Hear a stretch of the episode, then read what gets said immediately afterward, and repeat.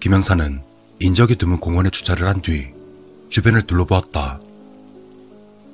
진혁은 아직 오지 않은 것 같았다. 차 안에서 담배를 태우며 초조하게 기다리고 있자니 곧 투드를 깊게 눌러쓴 진혁이 차 문을 두드렸다. 그리고 말없이 조수석 문을 열고 김영사의 옆에 앉았다. 몹시도 마른 진혁의 얼굴을 보고는 무슨 말부터 해야 할지 몰랐다. 밥은 먹었냐? 결국 김영사는 흔하다 못해 식상한 말로 침묵을 깼다. 상황에 안 맞는 말인지도 몰랐지만 진혁은 그 말이 썩 마음에 들었던 모양이었다. 처음 만났을 때도 그걸 물어보셨죠? 옛날 생각나네요. 진혁의 말에 김영사는 머릿속 기억을 더듬었다. 원체 정신이 없는 상황이었고 무엇라 말했는지 기억할 수 없었지만 당시에 어렸던 진혁의 모습만은 생생히 떠올랐다. 눈앞에서 부모님이 살해당한 10살 꼬마의 눈은 분노로 가득 차 있었다.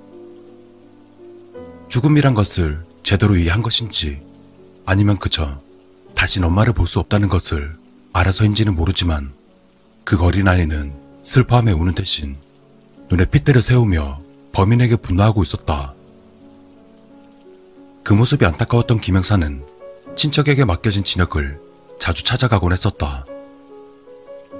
혹시나 엇나가지는 않을까, 나쁜 선택을 하지는 않을까, 늘 가까이에서 진혁이 마음 잡는 것을 도왔다. 다행히 진혁은 남부럽지 않을 정도로 훌륭하게 자라주었다. 시간이 지나 예전처럼 자주 만나지는 못했지만 진혁이 27살이 된 지금까지 둘의 인연은 이어져 오고 있었다. 좀 더 정확히는 진혁이 수배를 당하기 전까지만 해도 계속 연락을 이어가고 있었다. 어젯밤 모르는 번호로 걸려온 진혁의 전화가 몇 달 만에 처음으로 받은 연락이었다. 둘만 조용히 만나고 싶다는 진혁에게 할 말이 많았지만 김영사가 뭐라 말하기도 전에 전화는 끊겼다. 김영사는 입을 다물고 재차 담배를 꺼내 물었다. 그리고 어떻게 이야기를 시작해야 할지 알 수 없었다. 다행히도 이번엔 진혁이 먼저 입을 열었다. 물어볼 게 많으시겠죠? 하지만 저도 할 얘기가 많아서요. 먼저 제 얘기부터 들어주세요. 뭐 어차피 듣다 보면 묻고 싶은 것들 대부분은 해결될 거예요. 좀 길지도 모르지만 마지막이라 생각하고 천천히 들어주세요. 진혁은 크게 한숨을 쉬며 잠시 마음을 가다듬고는 천천히 이야기를 시작했다. 저요, 어릴 때부터 아저씨를 엄청 존경했어요. 아저씨는 나쁜 사람 잡는 멋진 사람이었잖아요. 도둑도 잡고, 강도도 잡고, 저희 부모님 죽인 놈도 잡고, 부모님이 돌아가시고 나서 제가 슬퍼하기도 전에 제가 엇나가지 않도록 잘 돌봐주시고 했으니 얼마나 좋았겠어요. 당연히 그때부터 장래 희망은 경찰이었죠. 뭐, 결국 경찰이 되지 못했지만요. 확실히 진혁은 김영사를 보며 경찰의 꿈을 키웠다. 하지만 김영사는 조심스레 반대 의사를 밝혔다. 김영사의 말이라면 절대 거스르지 않던 진혁은 조금 아쉬움을 느끼며 다른 직업을 찾기로 했고 누구보다 열심히 공부해서 학교 교사가 되었다. 김영사는 선생님이 되었다며 당당히 찾아온 진혁이가 너무도 자랑스러웠다. 처음엔 아저씨가 경찰이 되는 걸 왜 반대하시나 싶었어요. 뭐, 오래 몸담고 계셨으니 힘들다는 걸 알아서 그러셨구나 싶긴 한데, 최근 들어 곰곰이 생각해 보니까 대충 알겠더라고요. 아저씨는요, 절 너무나도 잘 아셨던 거죠. 전 감정 조절을 잘 못하니까. 특히 범죄자 새끼들은 사람 취급 안 할 거 뻔히 아시니까. 그래서 말리쳤던 거죠. 이번에도 김영사는 입을 다물었다. 진혁의 말이 맞았다. 처음부터 그런 성향이 있었는지는 잘 모르겠지만 부모님의 죽음 이후 진혁은 범죄에 대해 과할 정도로 민감했다. 화가 날 만한 사건, 사고 기사라도 봤다면 감정을 주체하지 못하는 바람에 진혁을 키워준 친척 집에서는 뉴스조차 함부로 틀지 못할 정도였다. 때문에 진혁이가 경찰이 되는 걸 김영사는 바라지 않았다. 감정적인 진혁이 경찰이 된다면 수많은 범죄와 사건을 접하면서 엄청난 스트레스를 받을 게 분명했기 때문이다. 다른 누구를 위해서도 아닌 진혁을 위한 조언이었던 것이다. 그래도 아이들 가르치는 일을 하게 되니까 이게 또 좋더라고요. 애들 돌보는 게 적성에 맞았나 봐요. 그런데 역시 걸리는 것들이 있었어요. 세상엔 죽어 마땅한 쓰레기들이 널려 있었으니까요. 내가 가르친 애들이 그런 쓰레기들한테 무방비로 노출되는 게 싫었어요. 그래서 아주 오랫동안 고민하다가 결국 제가 움직이기로 한 거죠. 거기까지 들은 김영사는 더 참지 못하고 진혁에게 말했다. 아니, 아무리 그래도 그렇지. 그렇다고 사람을 잡아 죽여? 한둘도 아니고 네 명씩이나? 진혁은 전혀 동의 없이 말을 이어갔다. 그렇게 말씀하시는 것도 이해합니다. 아저씨 입장에선 옳지 않은 일일지도 모르죠. 그런데 제 생각은 달라요. 제가 죽인 놈들 중에서 쓸모있는 놈은 아무도 없었습니다. 언젠간 범죄를 또 저지른 놈들 뿐이었거든요. 제가 그놈들 다봐 죽여서 몇 명이나 행복해졌을까요? 10명? 20명? 어쩌면 100명이 넘을지도 몰라요. 그 정도로 답이 없는 놈들이니까. 아, 그리고 아저씨한테만 솔직히 말하면 진혁은 살짝 소리를 낮추고는 작게 속삭였다. 네 명이 아니라 일곱 명이에요. 김영사는 이제 분노보다는 허탈함을 느꼈다.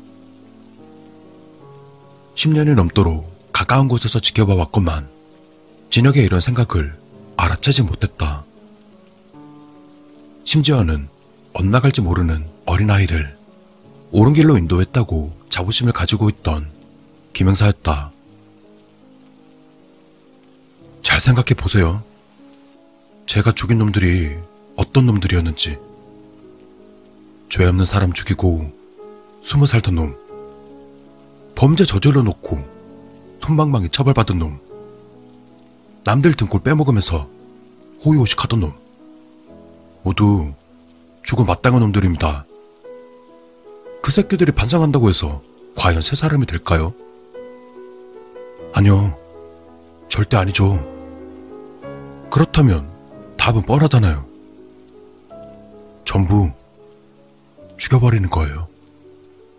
단체로 어디 지옥에나 처박혀서 지들끼리 잘 살려줘 뭐. 확신에 찬 진혁의 얼굴을 보며 김영사는 머릿속이 복잡해졌다. 진혁의 정의가는 명백하게 어긋나 버린 것 같았다. 네가 아주 크게 잘못 생각하고 있어. 그건 잘못된 거야. 그런 것들은 너는 물론이거니와 누구도 함부로 판단해서는 안 돼.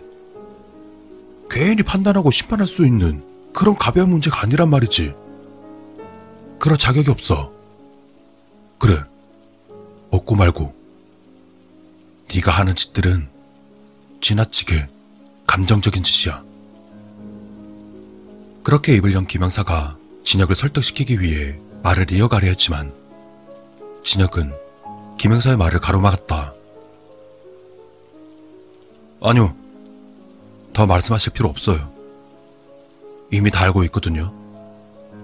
아저씨가 무슨 말을 할지.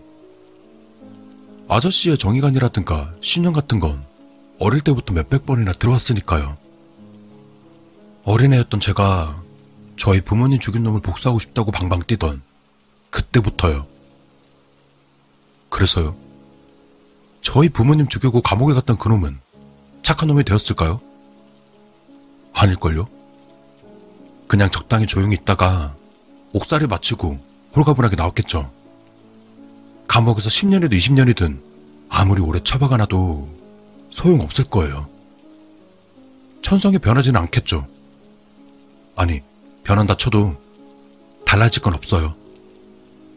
그놈이 착해지고 진심으로 뉘우친다고 해서 죽은 저희 부모님이 살아올까요?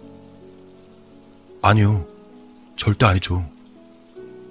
그러니 전부 치우는 게 맞아요. 아저씨는 아저씨 방식이 있겠죠. 그건 존중해요. 하지만 아무리 생각해도 저 같은 놈들도 필요하지 않을까요? 주고 마땅한 놈들이야 얼마든지 있으니까. 그러니까 절대 자수 안 할 거예요. 제 힘 닿는 데까지 잡아 죽여서 저 같은 불쌍한 꼬마가 더 안 생기게 할 거란 말입니다. 김영사는 지끈거리는 머리를 감싸지고는 깊은 한숨을 뱉어냈다. 이제 와서 자수하라 설득할 수 없었다. 그렇다면 체포를 해야 할까? 하지만 그것조차 망설일 수밖에 없었다. 다른 사람도 아니고 오랜 시간 자식처럼 생각했던 진혁이었다. 아니, 실제로 김영사에겐 자식이 없었으니 진짜 아들이나 다름없었다. 때문에 수갑과 권총 역시 두고 온 곳이다. 자격이 없다고 하셨나요? 진혁이 다시 입을 열었다.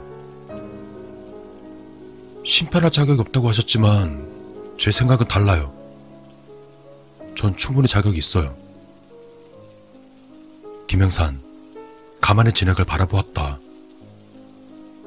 어린 시절 눈앞에서 부모가 살해당하는 것을 지켜본 그 아이. 그 아이에게는 심판할 자격이 있을까? 아니라고 말하고 싶었지만 김영사조차 명확하게 대답하기 힘들었다. 진혁은 이어서 말했다. 아저씨가 말씀하셨죠. 저희 부모님 죽인 놈, 그 놈은 제대로 된 벌을 받을 거라고. 내가 사사로이 복수해서는 안 되는 거라고.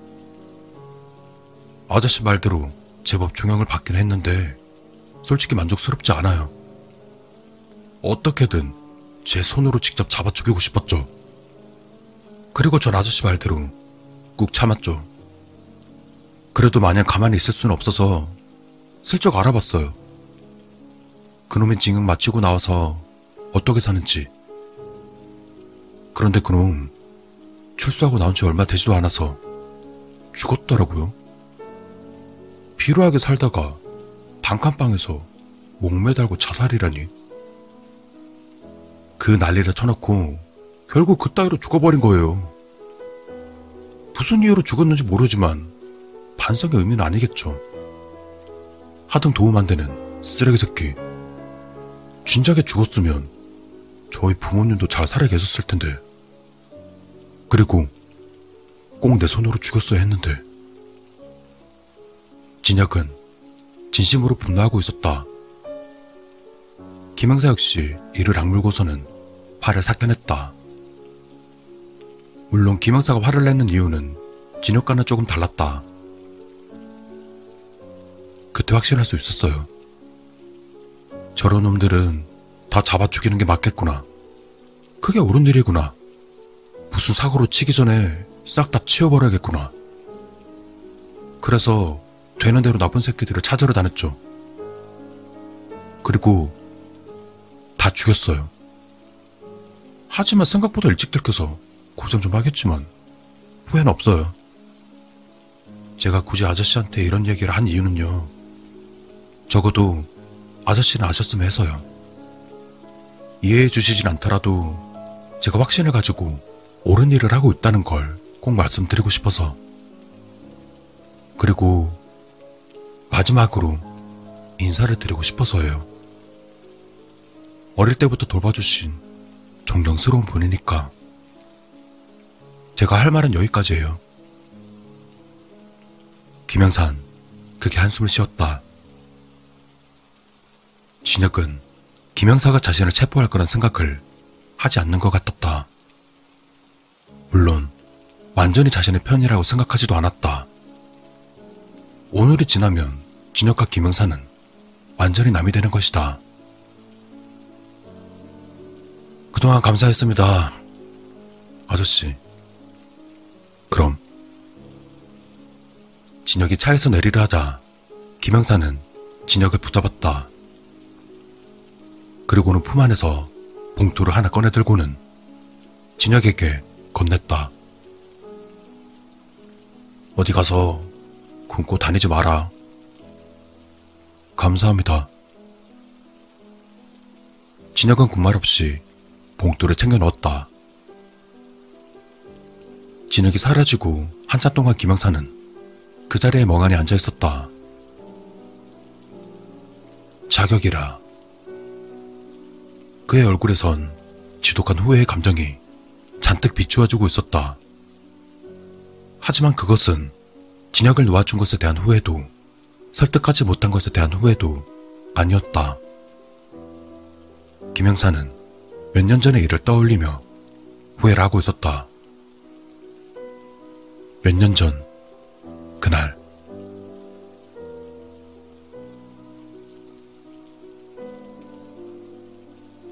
오랜만이지? 이 개새끼야. 김영사는 노끈으로 한 남자의 목을 조르고 있었다. 네가 감옥에서 호요식하는 동안 참느라 죽을 뻔했다. 진혁이는 벌써 선생님이 됐는데 난 그때 봤던 10살짜리 꼬마의 얼굴이 아직까지 생각나서 밤에 잠도 못 자. 알아? 넌 살 자격도 없어 이 새끼야. 넌 죽어야 돼. 얼마 안 가 축 늘어진 남자의 시체를 매달고는 자살로 꾸민 김영사. 김영사는 아직도 분이 가시지 않았는지 이를 갈고 있었다. 수많은 사건을 담당했지만 유독 준혁의 일만은 마음을 추스르기 어려웠고 경찰이 절대로 해서는 안 될 짓을 저질러 버렸다. 그리고 그 결과 오랫도록 참고 있던 진혁을 폭주하게 만든 것이었다. 자격이 없는 건 나였지. 내가 뭐라고. 김영사는 새로 담배를 하나 꺼내 물며 씁쓸하게 중얼거렸다.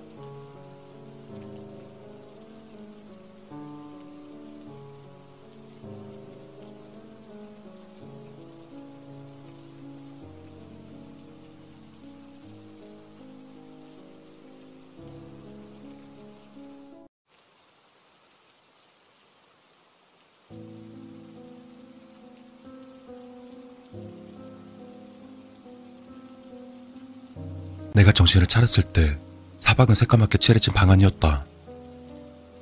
이 새까만 방 안에는 나이와 복장이 다양한 열댓 명의 사람들이 혼란스러운 얼굴로 방 안을 두리번거리고 있었다. 후줄근한 셔츠를 입은 중년의 남자와 빵모자를 쓴 노인. 창백한 표정의 양복을 입은 남자와 금발의 여자. 그리고 바닥에는 추리닝 차림의 한 여자와 날카로운 인상의 젊은 남자. 여기 있는 사람들 모두는 이곳이 어딘지 모르는 눈치였다. 나 역시 이곳이 어딘지 전혀 알 수 없었다. 그때 방 안에 있던 스피커에서 어떤 남자의 목소리가 들려왔다. 여러분, 반갑습니다. 다들 정신을 차리신 모양이네요. 나를 포함한 모두는 스피커에서 들려오는 목소리에 귀를 기울였다. 여러분들이 왜 이곳에 계신지 궁금하실 겁니다. 설명하자면 조금 복잡합니다. 하지만 저 역시 여러분의 도움이 필요하기 때문에 자세히 설명드리도록 하겠습니다. 그 남자는 장난스러운 듯한 말투로 말을 이었다. 결론부터 말씀드리자면 이곳은 누군가의 꿈속입니다.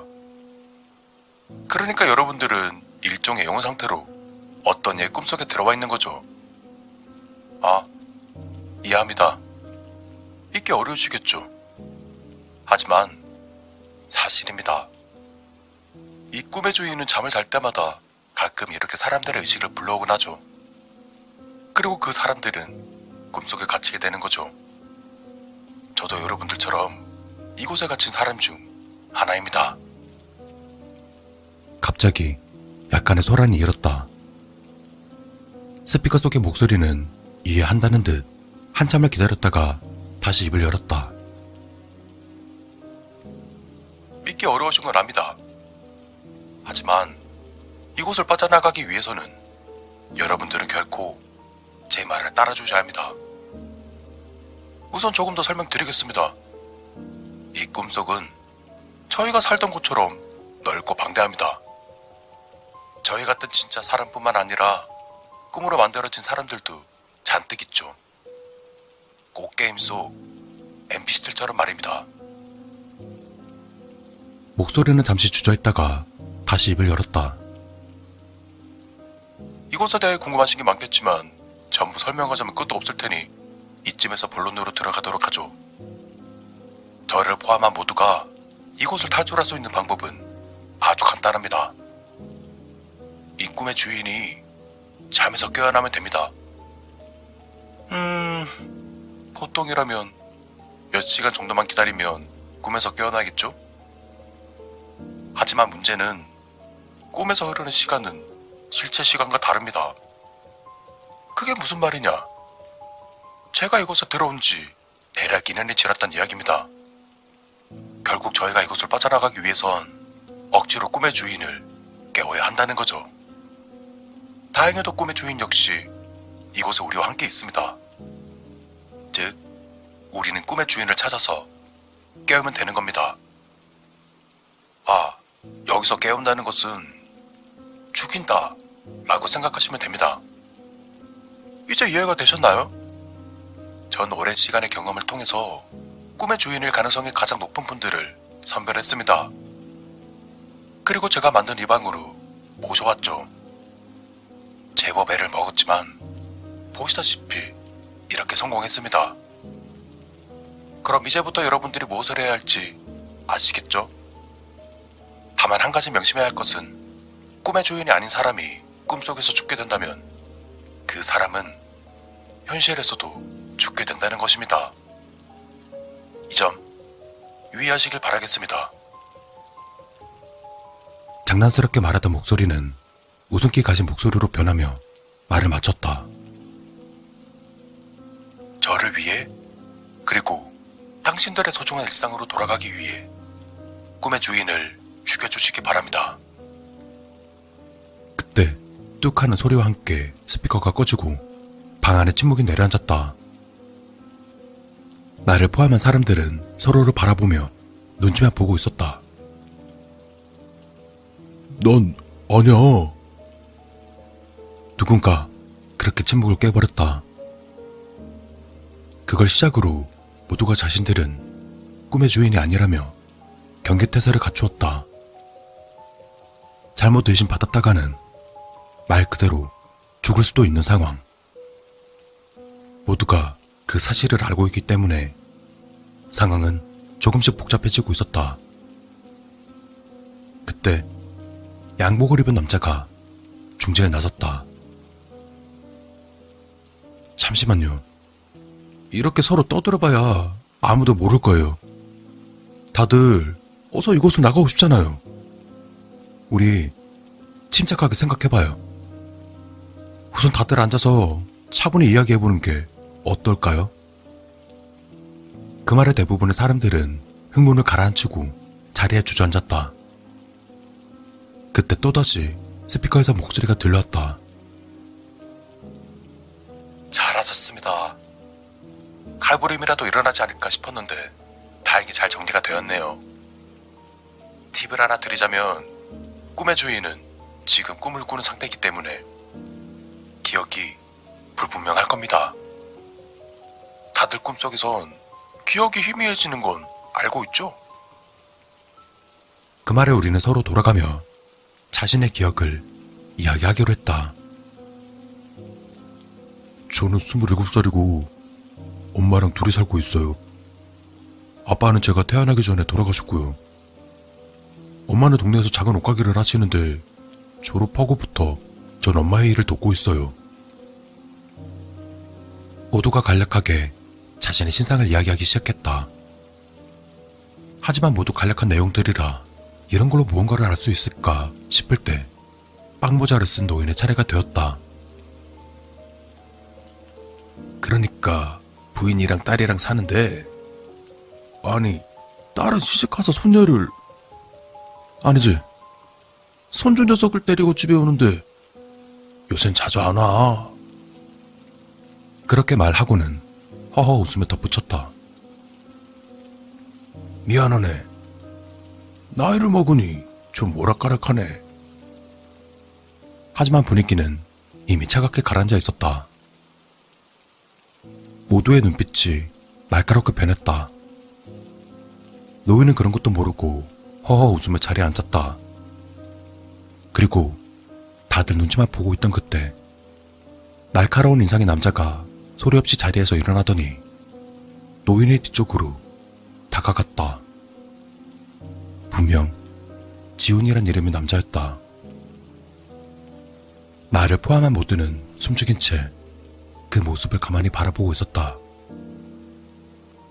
지훈은 노인의 등 뒤로 다가가서는 일말의 주저함도 없이 노인의 목을 힘껏 졸랐다. 노인은 비명을 지르며 격하게 반응했다. 하지만 젊은 남자의 힘을 감당할 수 있을 리 만무했다. 모두는 그 모습을 차마 지켜보지 못하고 고개를 떨고 왔다. 나를 포함한 몇몇 사람들은 말리려는 듯한 제스처를 취했지만 끝내 움직이는 사람은 없었다. 노인은 핏발선 눈을 부릅뜬 채 거품 끓는 소리를 내며 버둥대다 곧 움직임을 멈추었다. 사람이 죽는 광경을 눈앞에서 지켜봤지만 모두는 두려움보다 내 짐 안도한 듯 보였다. 몇몇 사람은 이제 깨어날 거라고 생각했는지 눈을 꼭 감거나 주변을 열심히 둘러보기도 했다. 하지만 변하는 건 없었다. 처음과 달라진 게 있다면 지금은 노인의 시체와 살인범 한 명이 생겼다는 것 뿐이었다.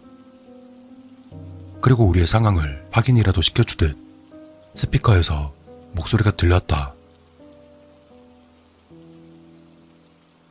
아쉽게도 광인 모양입니다. 몇몇 여자들의 훌쩍이는 소리가 들렸다. 난 더 이상 참지 못하고 노인의 곁에 있는 지훈에게 소리를 쳤다. 당신, 대체 뭐야? 당신이 무슨 짓을 한 줄 알아? 당신, 사람을 죽였어. 지훈은 날 보며 비아냥거리듯 말했다. 그런 소리를 할 거였으면 아까 했어야지. 내가 목 조르고 있을 땐 다들 모른 척 하더니 이제 와서 살인범 취급이야? 반박할 말이 없었다. 지우는 아무 일도 없었다는 듯 제 자리로 돌아갔다. 그때부터 분위기는 묘하게 돌아가기 시작했다. 한 번 의심을 받은 순간 곧바로 타겟이 되어 공격을 받을 것이다. 주변 사람들은 절대 서로를 도와주지 않을 게 분명했다. 그리고 한 가지 더. 꿈 주인을 찾는 방법은 사실상 없다. 저 스피커 너머의 남자는 그걸 잘 알고 있었다. 그렇기 때문에 우리를 가둬두고 이런 살인 게임을 시키는 것이다. 모두가 그걸 알기 때문에 섣불리 입을 열지도 움직이지도 않았다. 옆 사람 침 삼키는 소리까지 들리는 침묵의 시간이 계속되었다.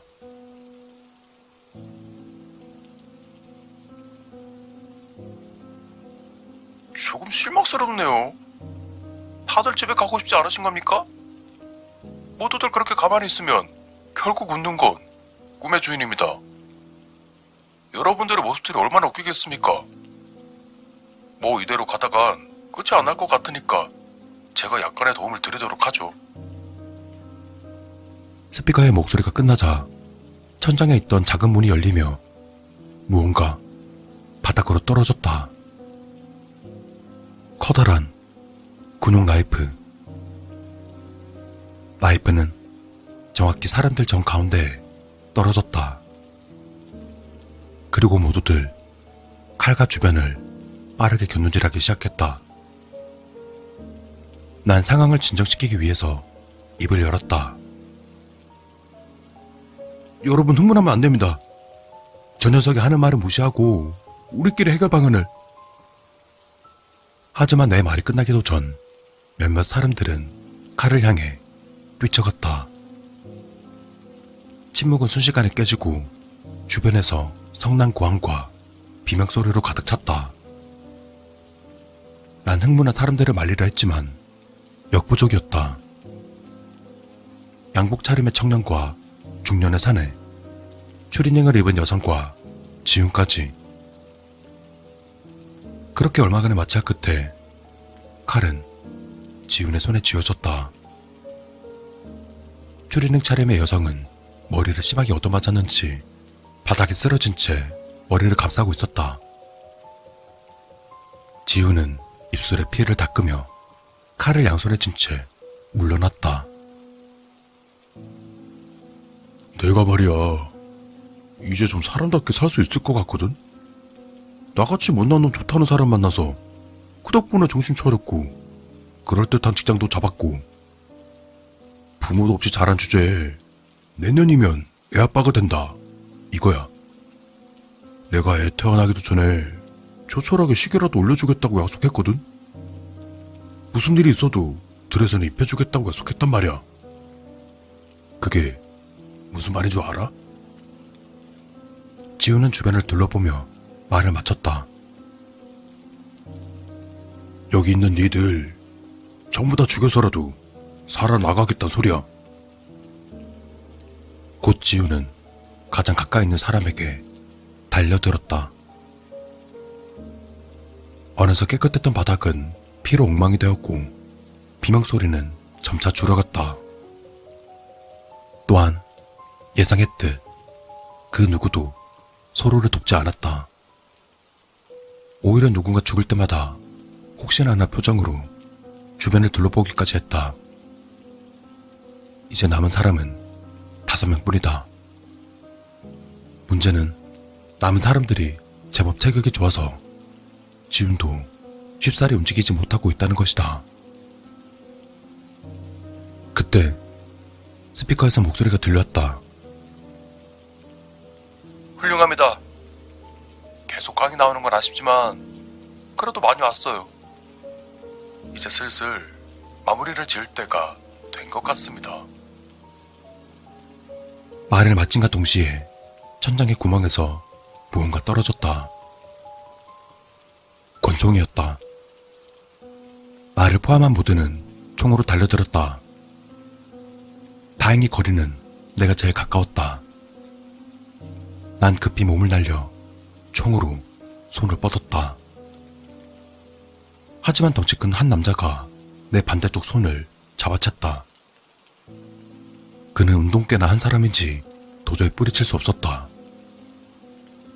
그렇게 내가 난감해 하던 그때 지훈이 재빨리 다가와서는 덩치 큰 남자의 목으로 칼을 찔러 넣었다.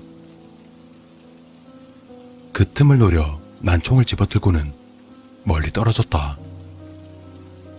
그리곤 지훈을 겨냥한 채 벽으로 이동했다. 지훈은 양손을 들어올리며 입을 열었다. 잠깐, 정신 차려. 날 죽여봐야 아무런 소용없다는 걸 알잖아. 난 꿈의 주인이 아니야. 내가 꿈 주인이라면 이렇게 고생해가며 사람들 죽이겠어? 그리고 너도 아니겠지. 그렇지? 그의 말이 맞았다. 이제 남은 사람은 네 명. 나와 지훈이 꿈의 주인이 아니라면 남은 둘 중 한 명이 꿈의 주인이란 이야기가 된다. 고민하던 나는 천천히 총구를 돌렸다. 그리곤 남은 두 명을 겨냥한 채 말했다. 좋아. 이제 다 끝났어. 일 더 복잡하게 하지 말고 빨리 말해. 둘 중 누구야? 내 말에 두 사람은 눈만 굴릴 뿐 아무런 대답도 하지 않았다. 난 둘에게 한 발짝 다가가며 다그쳤다. 빨리 말해. 누구냐니까? 하지만 누군가 입을 열기도 전 지훈이 오른쪽에 서 있던 남자에게 달려들어 목에 칼을 꽂아 넣었다.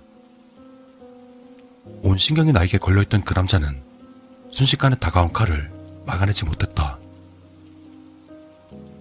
하지만 셋이 남았음에도 여전히 변한 건 없었다. 난 떨리는 손으로 남은 한 명에게 총을 겨누었다. 가벼운 옷차림의 청년. 이제 남은 사람은 이 사람뿐이다. 많은 희생이 있었지만 결국은 찾아냈다. 난 주저없이 방아쇠를 당겼다.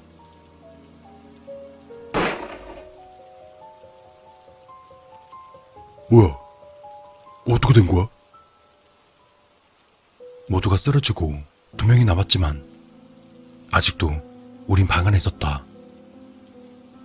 난 당황한 채 옆을 바라보았다.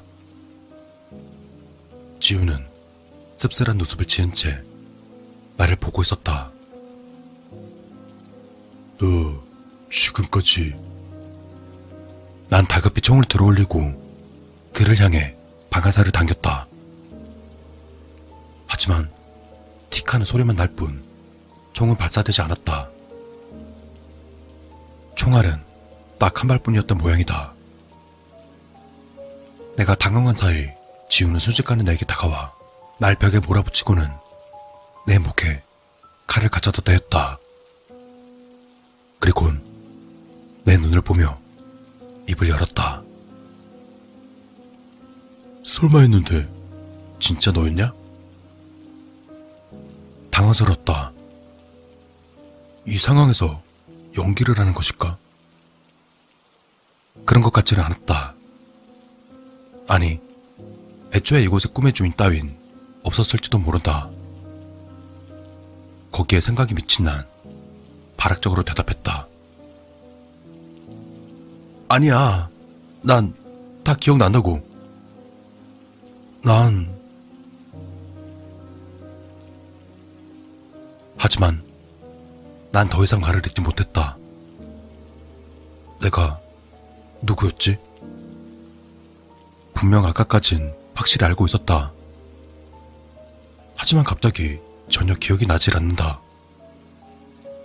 혼란스러운 그때 스피커에서 다시 목소리가 들렸다. 드디어 찾으셨네요. 우리 이곳에 가둔 망할 녀석을요. 이제 정말 집에 갈 수 있겠네요. 축하드립니다. 난 다시 한번 크게 소리쳤다.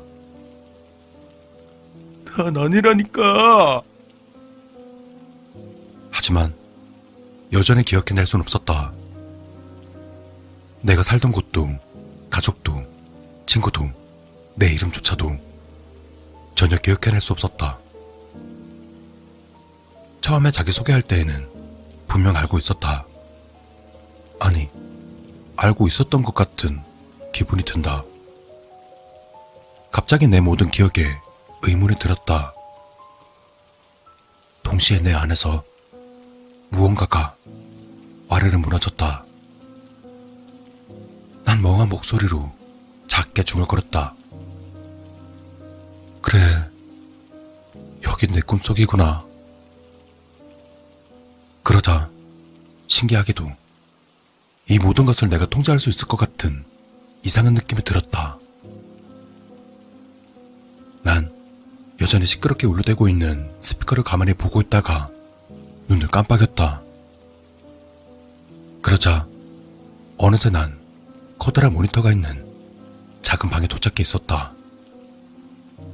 터무니없는 일이었지만 난 당연히 그렇게 할 수 있었다.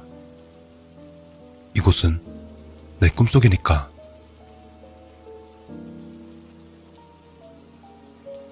모니터 앞에는 작은 몸집의 남자가 다급하게 사라진 나를 찾고 있었다. 난 웃으며 손을 휘저 그 사내를 방 안으로 던져 넣었다. 방 안에 있던 지우는 갑자기 내가 사라지고 작은 최고의 남자가 방으로 들어오자 상황이 이해가 안 가는 듯 당황한 표정을 하고 있었다. 난 그 모습을 기분 좋게 지켜보며 마이크에 대고 말했다. 이제 확실히 졌네. 아무래도 내가 꿈의 주인이었나 봐. 아까까지만 해도 몰랐는데 말이야. 자, 그럼 어떻게 하면 좋을까?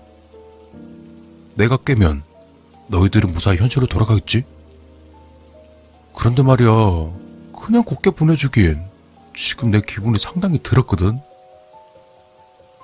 내 말에 작은 최고의 사내는 급히 무릎을 꿇었다. 지훈 역시 다급히 칼을 버리고 말을 이었다. 잠깐, 난 어쩔 수 없었어. 너도 봤잖아. 난 꼭 돌아가야 된다고 드레스 입혀주기로 약속했단 말이야. 난 모니터 아래에 있는 소각이라고 써진 버튼을 눌렀다. 순식간에 방 안은 불길에 휩싸였다. 둘이 불타는 모습을 지켜보던 나는 비명 소리가 사라지자 크게 한숨을 쉬고 몸을 돌렸다. 이 방을 나가면 꿈에서 깨어날 수 있을 것 같았다. 아는 사람들이 죽었다. 엄밀히 말하면 내 의사는 아니었지만 내 책임이 없다고 말하긴 힘들었다. 게다가 몇 명은 직간접적으로 죽이기까지 했다. 착잡한 마음이 들었지만 고개를 흔들어 생각을 떨쳐냈다. 깨어나면 지금 기억은 마치 꿈처럼 서서히 잊혀질 것이다. 어느새 생겨난 출구를 통해 나가며 난 혼잣말을 중얼거렸다. 그래, 그냥 좀 기분 나쁜 꿈이라고 생각하자.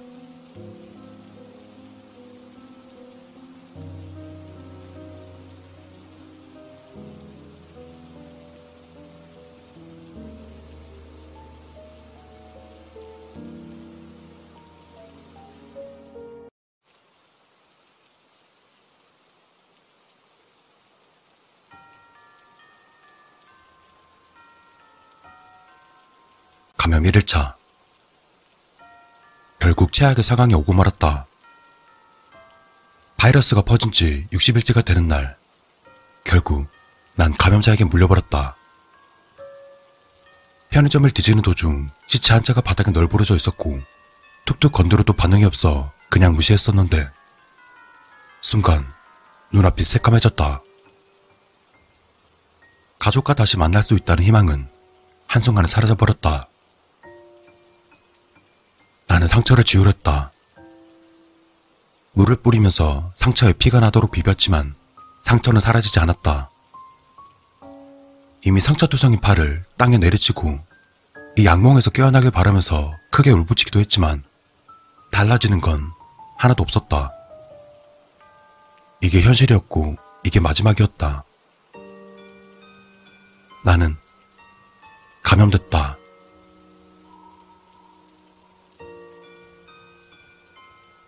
동료들은 내 상처를 보고는 아무 말도 하지 않았다. 그리고 나와 시선을 마주치려 하지 않았다. 그들은 모두 아무 말 없이 내 상처만 조용히 바라볼 뿐이었다. 나 또한 아무 말 하지 않았다. 생존자 캠프까지는 이제 3, 4일이면 도착할 거리였는데 우린 커다란 아파트에서 열려있는 방 하나를 찾았다. 하지만 나는 내 동료들과 갈 수 없었다. 지금 생존자 캠프로 가봤자 군인들에게 총 맞을 게 뻔했고 그 전에 감염자로 변해서 동료에게 해를 입히기도 싫었다. 순간에 나는 깊은 고민에 빠지게 되었다. 그리고 그 고민은 그리 긴 시간이 아닌 짧은 시간에 해답을 찾게 되었다. 난 스스로 내 자신을 가두기로 했다. 동료들은 나에게 일주일치의 음식과 물을 남기고는 나를 떠나갔다. 그래, 살 사람은 살아야지. 난 그들을 증오하지 않았다. 내가 아닌 다른 동료가 물렸어도 나 또한 그렇게 행동했을 터. 그들은 리볼버 한 자루도 두고 갔다. 탄창을 확인해 보니 세 발밖에 남지 않았었다. 급할 때 사용하라고 내게 주고 갔을 것이다. 더 이상 생각하기 싫었다. 어차피 감염됐지만 다른 감염자들이 들어오지 못하게 문을 확실하게 막아놓고는 그냥 자기로 했다. 감염이 1차. 아침에 일어나자마자 동료가 남겨준 음식들 중 식빵 몇 개를 대충 집어먹었다. 난 감염에 익숙하기라도 한 듯 뻑뻑한 식빵이 참 맛있게 느껴졌다. 아직도 거리에는 감염자들이 많이 있었다. 그들은 나와 내 동료의 냄새를 맡고 이곳까지 따라온 것이 분명했다.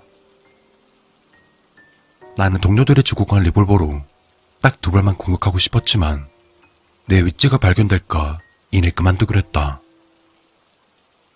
정보의 말로는 감염자에게 물려서 피나 침이 우리 몸에 들어오게 되면 곧바로 감염이 된다 발표했었다.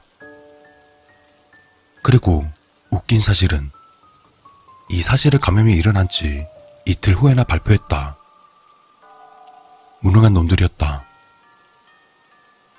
정부가 발표했을 당시에 감염자의 수는 이미 비감염자의 수를 넘기고 있었고 군대나 경찰들은 VIP 호유 외에는 아무런 조치도 취하지 않았다. 결국 나약한 시민들은 자기 자신을 감염자들로부터 지켜야만 했다. 결과야 뭐 뻔했지만 정부는 아직까지 이 사태에 대해서 어떻게 시작했는지 모른다. 연구자들이라면 아니 감염을 연구하는 과학자들도 벌써 감염자가 되어버렸을지도. 지금까지 내가 듣거나 관찰한 바로는 감염이 시작되면 처음에는 엄청난 두통과 고열을 동반한다. 내가 만난 의사의 말로는 침과 피에 접촉해도 두통이 있지만 열이 없으면 감염된 게 아니라고 했는데 운이 나쁜 건지 아니면 우연인 건지 지금의 나는 높지는 않았지만 느낄 수 있을 정도의 미열이 있었다. 확실하게 단정 짓기 위해서는 좀 더 지켜봐야 할 것 같다. 두통과 열이 생긴 이후 보통 2, 3일 후에는 엄청난 스트레스를 받게 되고 난폭해지는 걸로 알고 있는데 아직까지는 짜증이 나거나 스트레스는 받지 않았다. 나는 혼자 다니고 있었을 때 아파서 누워있던 40대 남성과 그를 간호하던 여자아이 한 명을 만나게 되었다. 그리고 난 그들을 위해서 약품을 찾으러 다녔던 게 기억이 났다. 허나 약품을 찾고 돌아왔을 때는 많은 사람들이 감염된 후였다. 그리고 그들은 난폭하게 변해 있었다. 하지만 다른 감염자들과 달리 말을 할 수 있었고 조금의 지능이 존재하는 듯 보였었다. 하지만 적과 아군을 구분하지 못하는 것 같았다. 그리고 내가 돌아왔을 때 그 40대 남성은 두 눈은 매우 붉어진 채 간호하던 그 여자아이의 목을 강하게 조르고 있었다. 여자아이는 침을 흘리면서 발버둥 치고 있었다. 나는 재빠르게 들고 있던 소총으로 그를 후려쳤지만 여자아이는 죽어버렸는지 더 이상 움직임이 없었다. 그리고 그는 나까지 공격하려 했기 때문에 어쩔 수 없이 그에게 총을 쏠 수밖에 없었다. 나도 내일이나 이틀 후면 저렇게 베르나? 나는 정신력이 강하니까 저렇게 되지는 않겠지? 기분 들었네. 대충 라면이나 먹고 자야겠다. 감염 3일차.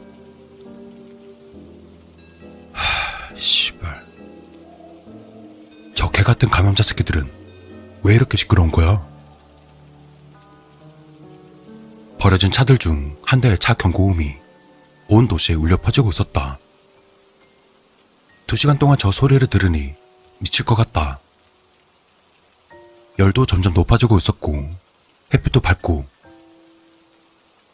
왠지는 잘 모르겠지만 뭐라도 죽이고 싶었다. 신두 참 매정하지.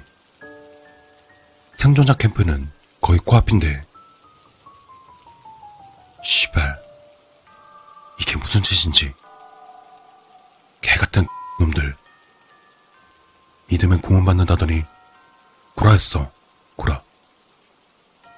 매주 헌금도 내고 매달 11조도 냈는데 구원을 받는다고? 지네 까라 그래 동료라는 그 새끼들도 참 개새끼들이야 내가 그 새끼들을 살려준 것만 해도 몇 번인데 그냥 버리고 가? 그놈들을 쫓아가서 총으로 확 쏴버릴까 보다. 총알도 딱 좋게 세 발씩이나 있네.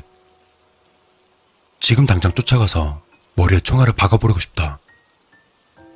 아니, 남자 두 명은 죽인다 해도 여자는 죽으면 안 되지. 아직 서른 살도 안 된 년이잖아.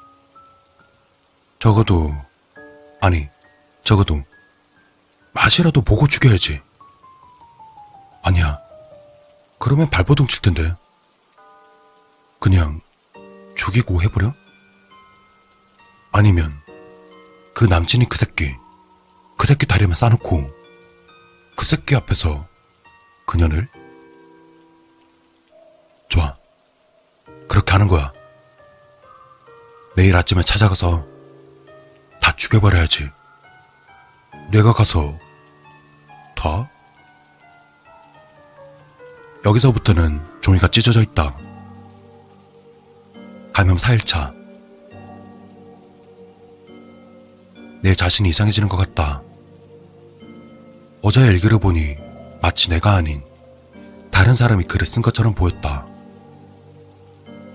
나는 정신을 차려보니 내가 막아놓은 문을 손으로 부시고 있었고 동료가 준 식량과 무기를 챙긴 채 밖으로 나가려고 했던 것 같다. 내가 기억하는 건 지금 반쯤 부서지고 피를 흘리고 있는 손으로 가족 사진이 들려있다는 것 뿐이었다. 그립다. 내 아내와 내 딸. 감염이 퍼진 날. 분명 나는 내 딸 선물을 챙긴 채 집으로 향하고 있었던 걸로 기억한다. 아빠가 보고 싶다는 딸의 한마디에 난 커다란 곰돌이 인형을 구입하고 집으로 향하는 중이었다. 하지만 그때 실수로 사람 한 명을 쳤다. 물론 그는 사람이 아니었다.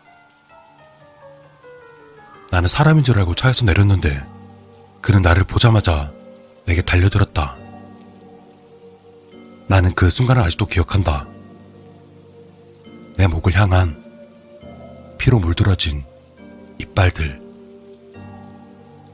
하지만 운이 좋게도 다른 사람이 난입하더니 나 대신 그가 물려버리고 말았다. 나는 겁먹은 채 주저앉아 버렸고 그제서야 상황 파악이 되었었다. 그러나 감염자들은 더 몰려오기 시작했고 나는 도망치는 사람들을 따라 움직일 수밖에 없었다. 겨우 감염자들을 따돌며 돌아가니 집은 비어져 있었다. 다행히도 피나 시체 같은 흔적은 없었고 대신 옷까지 그리고 사진들 몇 개만 사라져 있었다. 난 아내와 딸이 안전하게 대피했다는 것을 느꼈고 그들을 찾으러 생존자 캠프를 떠돌아다니기 시작했다. 그러고 대략 53일째 많은 생존자들과 함께 움직이고 있을 때 한 부대와 연락이 가능했는데 그리운 딸과 아내의 목소리를 들을 수 있었다. 나는 그 자리에서 펑펑 울었었다. 드디어 가족과 만날 수 있다는 생각이 말이다.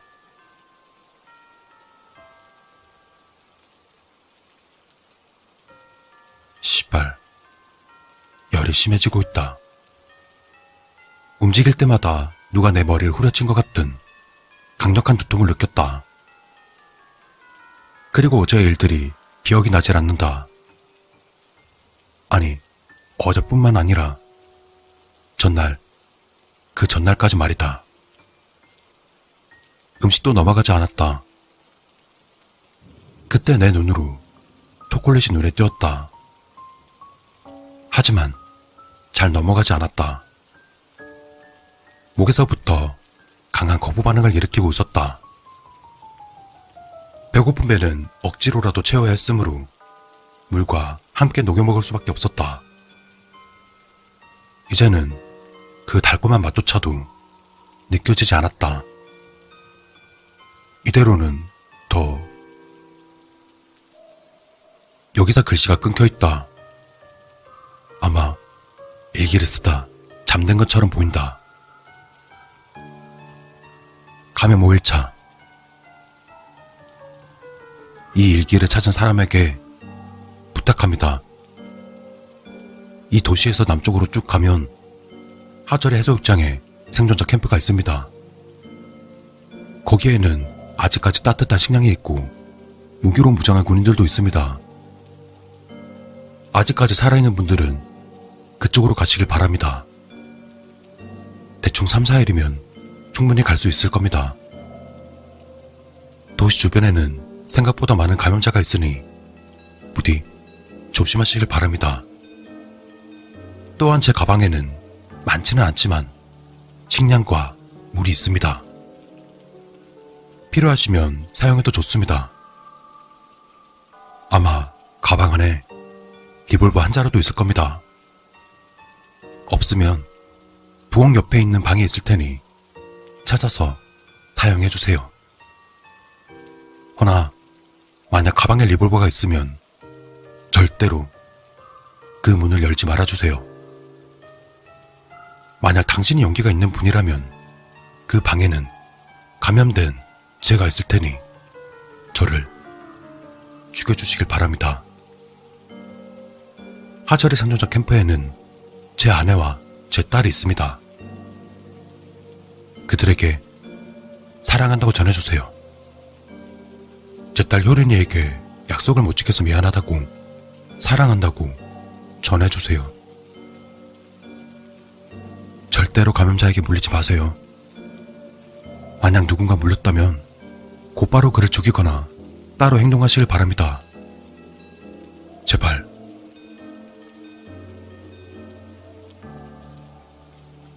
더 이상 일기에는 아무것도 적혀 있지 않다. 그리고 부엌 옆방에서는 누군가의 인기척이 느껴진다.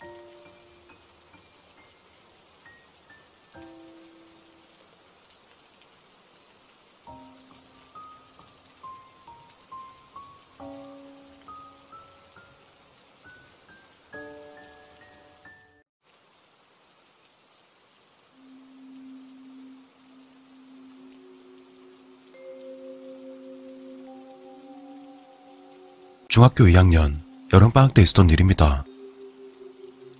그때 친했던 친구들 3명과 있었던 저는 무엇을 하면 놀지 서로 얘기 중이었습니다. 그러다 결국 당신은 여름방학이었기 때문에 우린 담력시험을 하기로 했습니다. 그리고 담력시험을 평범한 장소에서 하는 건 딱히 재미없을 것이란 친구들의 의견이 있어서 신중하게 장소를 선택했습니다. 그때 친구 중 한 명이 사람이 죽은 집이 있으니 거기서 하루 자고 오자 말했습니다. 친구의 부모님은 부동산을 운영하셨는데 그 부동산에서 관리하는 물건 중 이른바 귀신이 붙은 곳이 있었다고 합니다. 세입자도 점차는 구해지지 않아서 하루만 놓으면 안 되냐고 허락은 받았는데 친구의 부모님과 같이 일하시던 부동산 사람들은 굉장히 어두운 표정을 보였던 것이 기억납니다. 그리고 다음날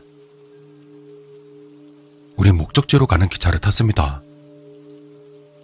솔직히 이때는 소풍 가는 기분으로 친구들과 함께 자고 오는 것이 마냥 즐거웠습니다. 후에 무슨 일이 일어날지는 전혀 생각조차 하지 않았죠. 숙소에 도착하자마자 우리는 그날 가져온 음식으로 조촐한 파티를 시작하기로 했습니다. 우린 그때까지만 하더라도 귀신이 나올 리가 있냐는 생각이 지배적이었던 것 같습니다.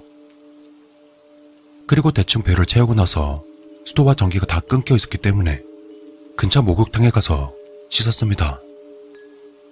그리고 우린 다시 그곳으로 돌아왔죠. 지금 생각해보면 그때 돌아가지 말았어야 하는 건데. 우리의 여행 목적은 담력 시험이니만큼 어두운 방 안에서 서로의 무서운 이야기를 하고 있었습니다. 그런데 이상한 일이 벌어졌습니다. 거실과 방 사이의 장제문이 아주 조금 한 사람이 지나갈 수 있을 만큼 열려 있었습니다. 누군가 문 닫는 걸 깜빡했나 생각했지만 친구들은 서로 문을 닫았었다고 대답했죠. 우린 괴기 현상이 일어날 수 있는 각오가 되어 있었고 고작 그런 걸로 겁먹은 것처럼 보이고 싶지 않았습니다. 그래서 조금 잡담을 나누다가 그날은 그냥 자기로 했습니다. 하지만 아침에 일어났을 때 전날과는 비교도 안 될 정도로 이상한 일이 일어났습니다. 친구 두 명 중 한 명이 방에 없던 겁니다. 시간은 새벽 5시였습니다. 화장실 가려고 밖에 나갔나 하고 그때는 그렇게 생각했습니다. 다른 친구는 기분 좋게 잠든 채 숨을 고르고 있었습니다. 그러다 10분 정도 지났을까요? S가 문을 세게 열고 다시 돌아왔습니다. 그리고는 이렇게 말했죠. 얘들아, 그만 가자. 우리 빨리 나가야 될 것 같아. 친구 S는 여태 한 번도 본 적 없는 잔뜩 겁에 질린 얼굴을 한 채 그렇게 말했었습니다. 그리고 S는 첫차 시간을 미리 계산하고 있었던 것 같습니다. S의 얼굴은 피곤한 듯 안색이 매우 안 좋아 보였었고 밤을 새웠다는 것을 짐작할 수 있었습니다. 저는 이 상황이 이해되지 않았습니다. 전 S에게 왜 그러냐 물었지만 그는 돌아가자는 말만 반복할 뿐이었죠. 결국 기세에 눌린 우리는 집에 갈 준비를 하고 전철을 탔습니다. 집으로 돌아오는 길, S는 심각한 얼굴을 한 채 어떻게 된 일인지 자초지종 설명을 시작했습니다. 우리는 밤에 잠든 후에도 S는 잠이 오지 않았었다고 말했습니다. 눈은 감고 있었지만 잠에 들지 않았었다고. 그리고 우리들이 코를 골기 시작할 때 어떤 소리가 났다고 합니다. 그 소리는 마치 사람이 걷는 것 같은 소리. 그리고 누군가 신음하는 것 같은 소리도 함께 들려오기 시작했다고 합니다. 불길한 기운에 S는 우리를 깨우려고 합니다. 하지만 우린 전혀 일어나지 않길래 황급히 밖으로 도망쳤다고. 전철 안에서 S의 이야기를 들었을 때 우린 S의 말을 전혀 믿지 않았습니다. 오히려 애쓴다 했어 라는 느낌으로 생각하고 말았죠. 우리들은 귀신이란 존재를 전혀 믿지 않았기 때문입니다. 그리고 얼마 뒤 여름방학이 끝나기 전에 S는 세상을 떠났습니다. 사인은 트럭에 치여 사망. 하지만 뭔가 이상했습니다. 트럭 운전사 말로는 졸음 운전을 한 것이 아니랍니다. 평소와 같이 운전을 하던 중 핸들이 스스로 움직였다고 합니다. S가 세상을 떠나고 얼마간의 시간이 흘렀습니다. 어느 날 동아리 활동을 마치고 집에 돌아왔을 때 어머니는 오묘한 얼굴로 말씀하셨습니다. 너, 너 도대체 무슨 짓을 한 거니? 너, 엄마한테 뭐 숨기는 거 없어? 그곳에 갈 당시에 저는 사람이 죽은 집에서 자고 오겠다는 말은 하지 않았습니다. 그리고 그 사실은 그냥 숨길까 생각했습니다. 그때는 그냥 친구 집에서 자고 온다고 대충 거짓말을 하고선 둘러댔었죠. 하지만 어머니의 질문과 어머니의 표정은 이미 상황을 다 깨뚫어 본것 같았습니다. 그래서 숨기지 않고 솔직하게 말씀드렸습니다. 그러자 어머니는 최근 일어난 일을 이야기하기 시작했습니다. 제가 집에 없을 때 문에 달린 창밖으로 누군가가 노크를 하는 사람이 있었다고 합니다. 그것도 계속 말이죠. 혹시나 제 친구가 있을까 하고 노크 소리가 들린 곳을 봤었지만 그곳엔 아무도 없었다고 합니다. 누구냐고 큰 소리로 말하면 노크 소리는 멈추었고 노크 소리를 무시하면 노크 소리는 점점 커졌다고 합니다. 그 노크 소리는 나날이 잦아졌고 급기야 어머니는 신변의 위험을 느낄 정도였다고 합니다. 우리 집에서 일어난 이상한 사건과 친구 S의 갑작스러운 죽음 그리고 그때 알게 된 사실인데 저희 어머니에게는 영감이 있었던 겁니다. 그 후로 어머니는 어디론가 연락하시더니 근처 신사로 절 데리고 가셨습니다.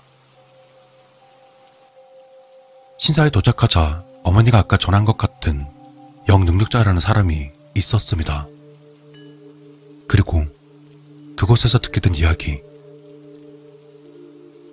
영능력자와 신사 사람들은 사람이 죽은 그 집에는 아주 강한 지방령이 있다고 했습니다. S는 그 귀신의 영향으로 목숨을 잃은 것이고 다음 타겟은 아마 저일 거라고 했습니다. 그리고 귀신을 재미삼아 담력 시험하는 도구로서 사용하면 안 된다고 심하게 혼났습니다. 하물며 사람이 죽은 집처럼 강한 원한이 남는 곳에 머무는 것은 절대 해선 안 된다고 저를 혼내셨죠. 전 그날의 행동들을 진심으로 반성했지만 이미 때는 늦었습니다. 그러다 굿을 치르고 부적을 받았습니다. 그리고 무슨 글자가 쓰여 있는 문서 복사본 두 통을 받았습니다. 한 장은 다른 친구에게 전해주라고 했습니다. 또 여기 쓰여 있는 글자를 3일 동안 하루에 세 번은 읽으라 했었습니다. 글을 읽다 보면 어떤 소리가 들릴 수도 있는데 어떤 소리가 나도 멈추지 말고 끝까지 또렷하게 읽으라는 지시를 받았습니다. 그래서 저는 그날부터 신사가 전해준 글을 읽었습니다.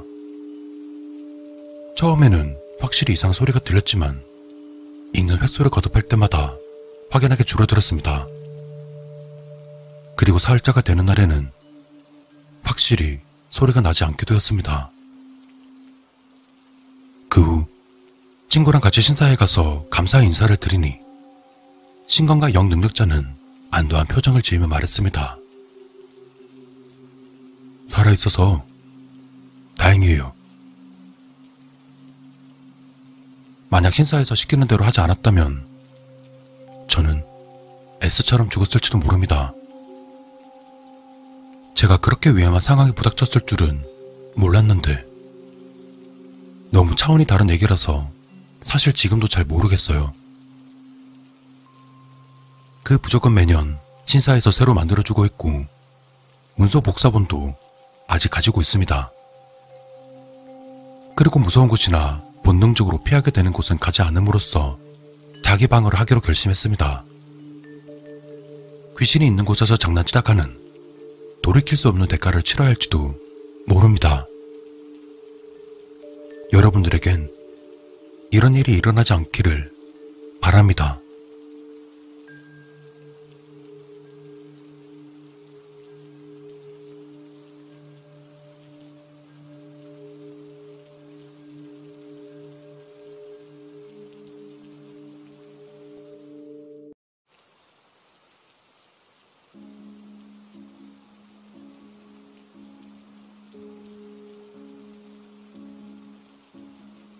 난 평범한 회사를 다니며 평범하게 살아가는 그저 어디에서나 볼 수 있는 그냥 평범한 회사원이다.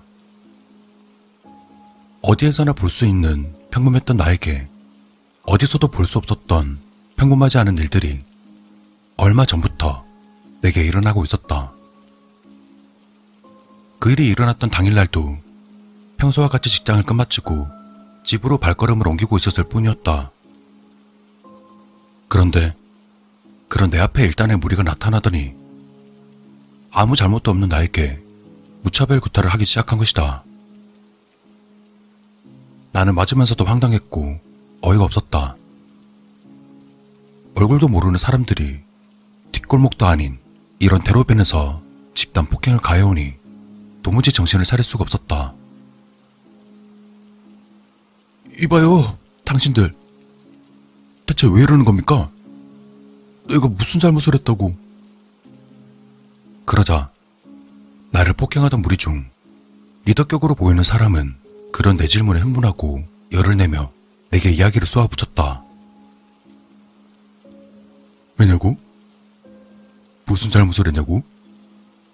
아주 끔찍한 짓을 저질렀으니까 쳐 맞는 거야. 이 인간 쓰레기 새끼야. 나는 그 사내의 이야기를 듣고 나서는 기가 차서 말조차 나오지 않았다. 난 남들과 똑같고 평범하게 살아오며 범죄라고는 어릴 때 서류를 몇 번 한 거 말고는 범죄와의 거리를 저 멀리 두고 살아온 사람이었다. 그런데 끔찍한 짓이라니? 내가 뭘? 당신들 사람 잘못 본 것 같습니다. 끔찍한 짓이라뇨. 나는 범죄란 것을 모르고 살았단 말입니다. 얘들아, 밟아. 이 사람들은 날 죽이려고 마음을 먹은 듯 더욱더 가혹하게 폭행을 가해왔다. 그리고 나는 한 가지를 떠올렸다. 이게 말로만 듣던 묻지마 폭행인가? 정말 억울했다. 정말 미칠 것만 같았다. 그때였다. 저 멀리서 경찰이 순찰 돌고 있는 것을 보았다. 어쩌면 살 수 있을지 모른다는 생각이 들었다. 그들에게 도움을 청해야 했다. 난 곧바로 죽을 힘을 다해 그들에게 소리쳤다. 다행이다. 경찰들은 내 소리를 들은 듯 이곳으로 뛰어왔다. 무슨 일이십니까? 괜찮으세요? 나는 괜찮다고 대답하려다 그대로 굳어버렸다. 경찰은 나에게 질문한 것이 아니었다. 나를 무차별적으로 때리던 그 사람들에게 말한 것이었다. 어, 예. 괜찮습니다. 이 쓰레기 자식이고 좀 패고 있었습니다. 난 그대로 넋이 나간 사람처럼 그 자리에서 멍하니 경찰의 얼굴만을 흐리멍텅한 눈으로 쳐다볼 수밖에 없었다. 이어서 경찰이 하는 말을 듣고 정신을 제대로 붙잡기 힘들 정도로 충격받을 수밖에 없었다. 이렇게 대로변에서 때리면 어떡합니까? 사람분들 통행에 방해됐잖아요. 게다가 바닥에 이 피는 어떻게 할 겁니까? 저 경찰은 무슨 소리를 하는 거지? 내가 맞고 있었잖아. 바닥에 피를 흘릴 정도로. 맞고 또 맞으며 이유도 모르면서 죽을지도 모른다는 생각까지 들었다고. 그런데 경찰이 한다는 소리가 통행에 방해된다? 게다가 맞느라 정신이 없어 몰랐는데 지나가는 사람들은 나를 도와주거나 불쌍하다는 눈빛으로 쳐다보기는커녕 경매를 담긴 눈으로 마치 쓰레기를 내려다보는 것 마냥 나를 쳐다봤다. 아니, 내려봤다. 그것도 모자라 수고 많으시다며 나를 때린 괴한들에게 인사를 건네고 음료까지 건네고 있었다. 난 요즘 말로 멘탈이 붕괴되었다. 그렇게 경찰이 와서 폭행을 멈췄고 난 겨우로 몸을 가누며 집으로 돌아갈 수 있었다. 하지만 그 뒤로 그런 일은 수차례나 반복되었었다.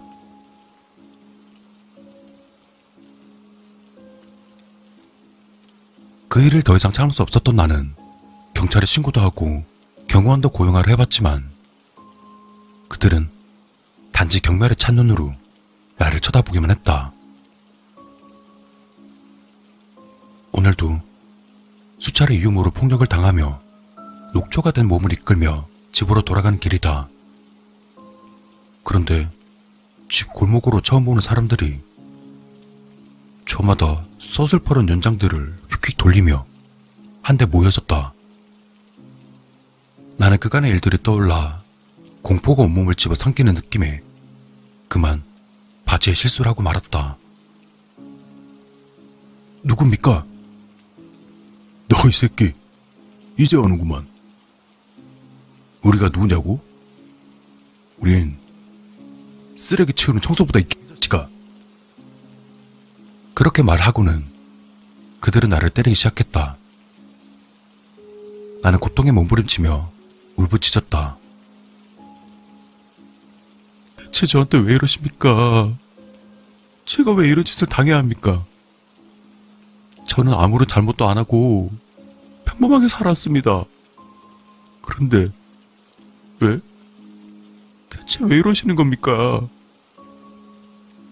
왜? 너 같은 새끼가 그딴 소리를 짓거려?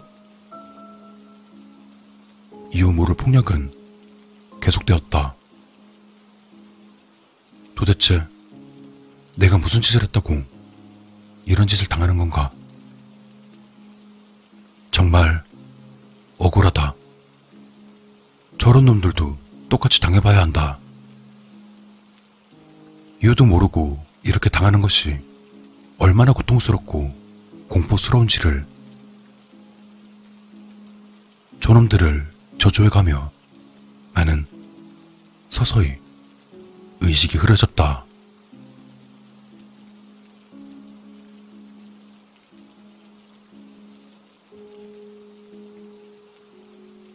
방금 들어온 속보입니다.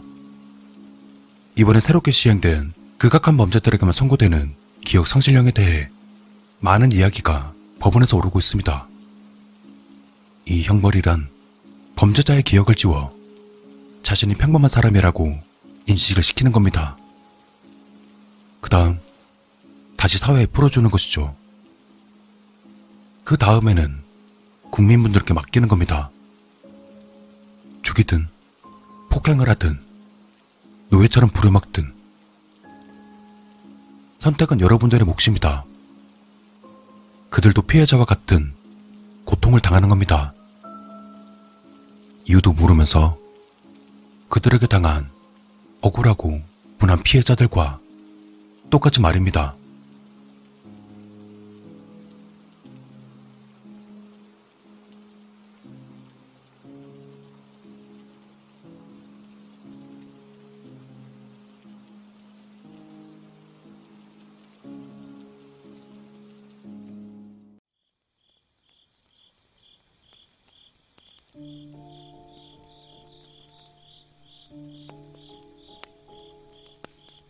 내가 금연을 하게 된 이유.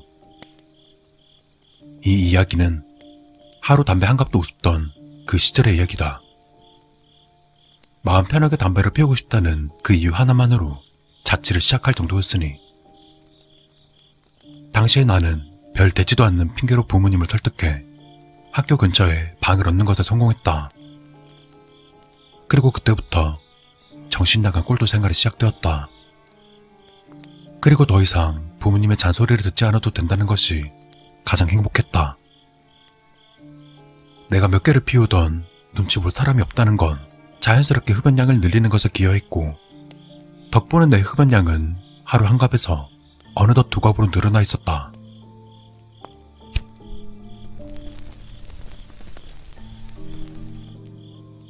야, 이 좋은 걸 대체 왜 끊으라는 거야? 난 그날도 어김없이 자취방 앞 골목에 쭈그려 앉아서 흡연을 즐기고 있었다. 친구와 시시콜콜한 여자 얘기로 통화하며 막 다섯 개째 담배를 입에 무는 순간이었다. 그때 무심코 바닥을 훑어보던 나는 어리둥절한 기분에 사로잡혔다. 분명 다섯 개째 담배를 입에 물고 있었음에도 방금 전까지 피었던 꽁초의 흔적들은 찾을 수 없었다. 자리를 이동했던 것도 아니고 계속 이곳에서 피었는데도 불구하고 도무지 내가 피웠던 꽁초는 찾아볼 수 없었다. 하지만 이상한도 잠시 난 수학이 넘은 친구의 재촉에 대수롭지 않게 넘겨버렸다. 통화에 너무 열정은 나머지 무의식 중에 아무데나 던져버렸다고 생각했다. 그러던 어느 날 술을 먹고 늦은 밤 기가하고 있을 때였다. 반쯤 타들어간 담배를 아무렇게나 바닥에 휙 던지고 집에 들어가려는데 뭔가 서변치가 않았다. 분명 꽁초를 던졌는데 바닥에 떨어지는 소리가 나지라는 탓이었다. 그깟 미세한 소리에 신경을 쓰냐고 이상하게 볼 수도 있겠지만 주변은 그 미세한 소리가 거친 파도 소리처럼 느껴져야 정상일 정도로 쥐죽은 듯 고요했기 때문이다. 순간 분위기가 싸게 가라앉았다. 심지어 누군가 나를 쳐다보고 있는 것 같은 착각마저 들기 시작했다. 이대로 뒤를 돌아본다면 분명 마주하고 싶지 않은 무언가가 있을 것만 같았다. 난 최대한 태어난 척 집으로 들어갔다. 그렇게 집에 들어오자마자 재빨리 문을 걸어 잠그고 TV를 킨 채 이불 속에 들어가 숨을 죽이고 잠들었다. 그리고 다음날 아침에 잠에서 깬 나는 전날의 내 행동을 돌이켜보며 너무 과민 반응이 아니었을까 라고 혼자 멍하게 생각했다. 그리고 날이 밝았던 탓에 공포심 따위는 흔적도 없이 사라져 있었다. 고작 작은 꽁초 하나 떨어지는 소리가 들리지 않았다고 그렇게 쫄았던 전날의 내 모습이 참으로 부끄럽게 느껴졌다. 난 핏이 구수며 담배를 들고 자리에서 일어났다. 그리고 익숙하게 현관에 손을 올리는데 무언가가 발에 밟히는 느낌이 들어 고개를 숙였다. 난 다리에 힘이 풀려 넘어질 뻔했다. 현관 바닥에는 수십 개에 달하는 담배 꽁초가 어지럽게 널려 있었다. 그것들은 모두 내가 피우는 그 담배의 꽁초들. 그 길로 난 바로 경찰에 신고했지만 별다른 소득은 없었다. 특별한 침입의 흔적도 안 보였다. 그들은 그저 순찰을 강하겠다는 말만 되뿌리 할 뿐이었다. 이런 짓을 누가 했는지 밝혀낼 수 없었지만 그렇다고 당장 어찌할 방도도 없었다.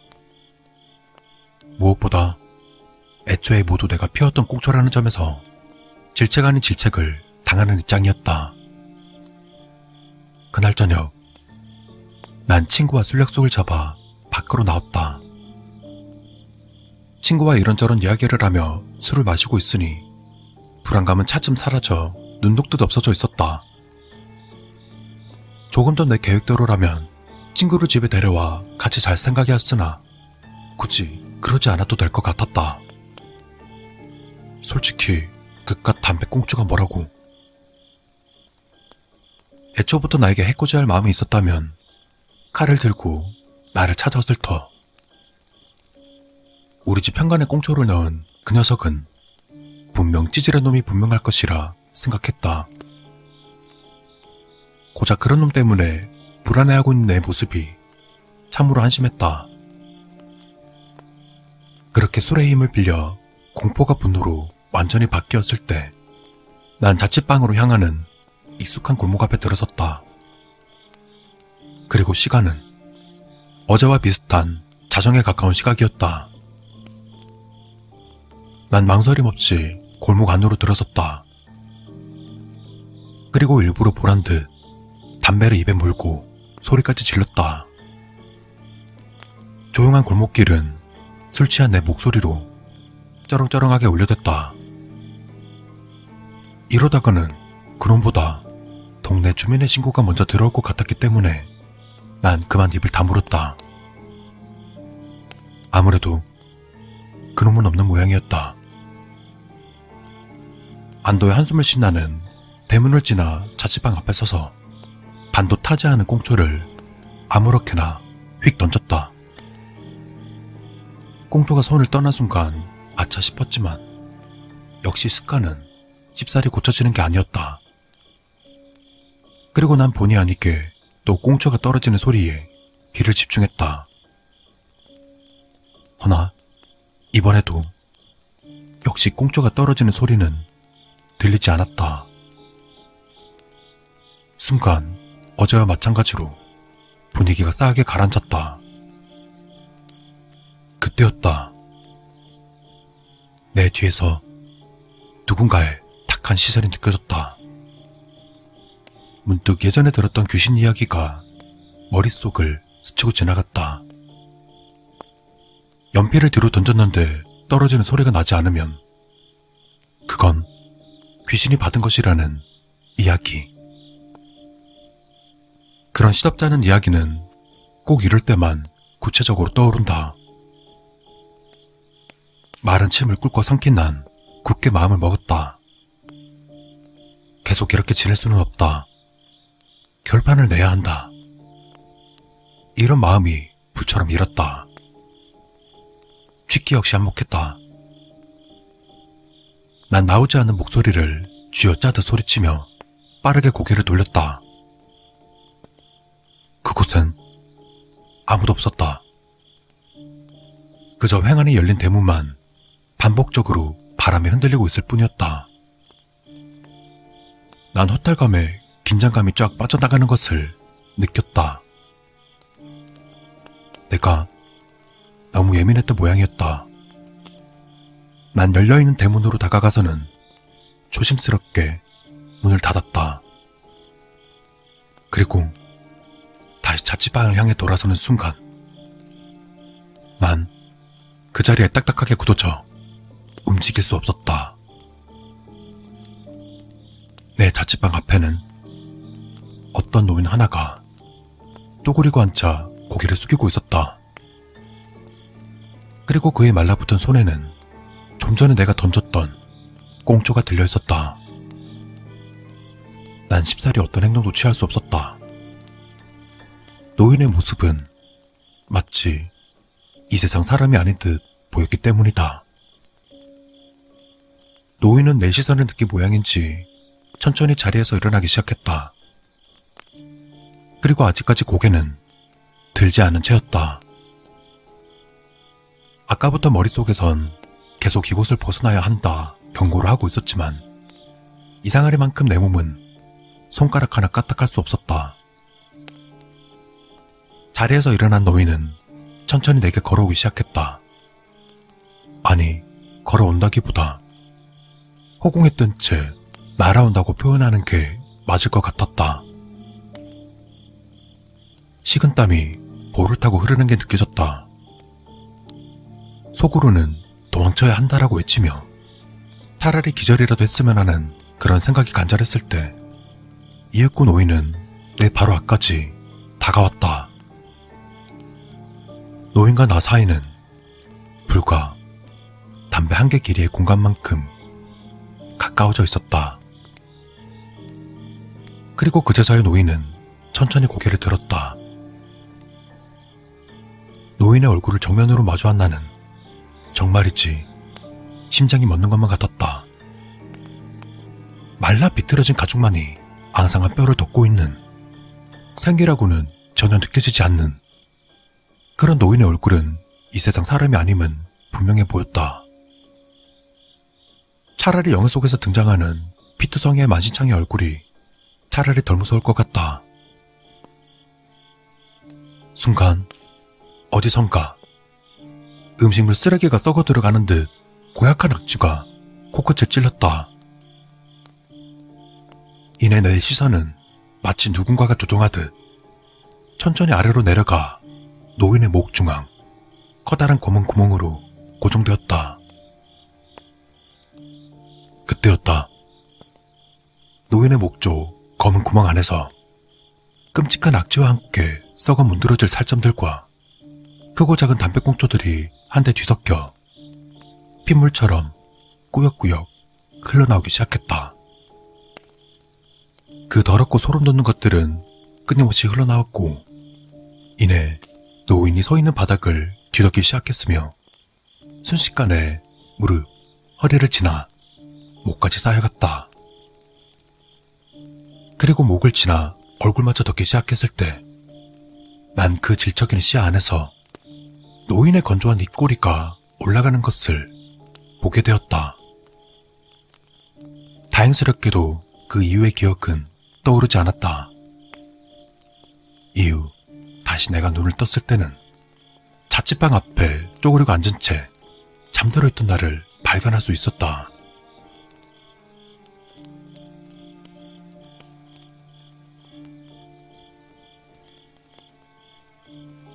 내가 그 노인과 마주친 건 그날이 처음이자 마지막이었다. 덕분에 난 그 일이 현실이 아닌 너무 술에 취해서 꿈이라도 꾼 것이라 생각했다. 하지만 웬일인지 그날 뒤로 그렇게 좋아하던 담배에 손이 가는 일은 점차 줄어들었다. 담배를 입에 물면 그날 맡았던 그 고약한 악취가 생각날까봐. 난 심리적으로 뭔가 문제가 생긴 게 아닐까 병원을 찾아보았지만 딱히 이렇다 할 문제는 전혀 찾을 수 없었다. 다행인지 불행인지 그 뒤로 담배를 완전히 끊게 되었다. 그리고 현재는 금연센터의 과장으로서 수많은 흡연자들에게 금연을 권유하며 흡연으로 인한 치료를 돕는 완전히 상반된 삶을 살아가고 있다. 참으로 아이러니한 일이다. 담배 하나 마음 놓고 피우겠다고 독립까지 했던 놈이 금연한 것도 모자라 이런 직업을 갖고 있으니 말이다. 하지만 난 그럴 수밖에 없었다.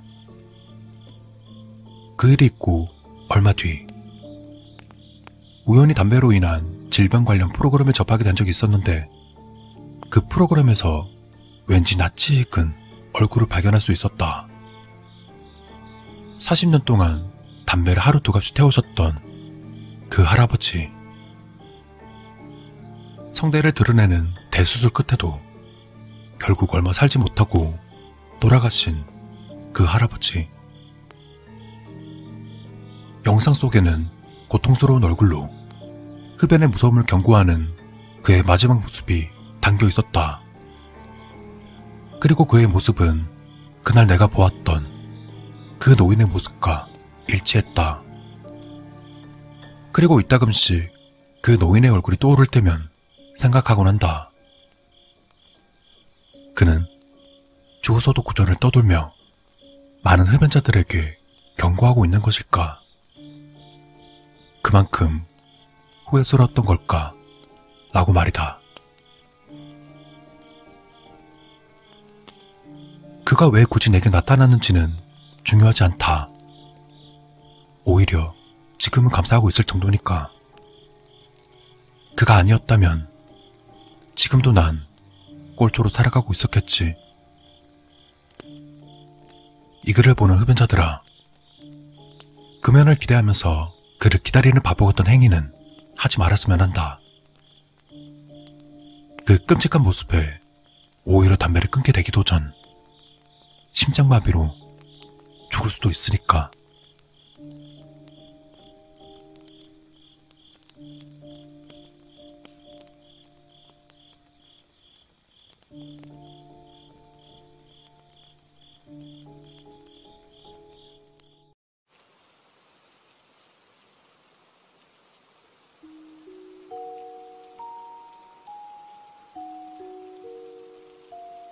싸늘한 산들바람이 내 목을 휘어감았다.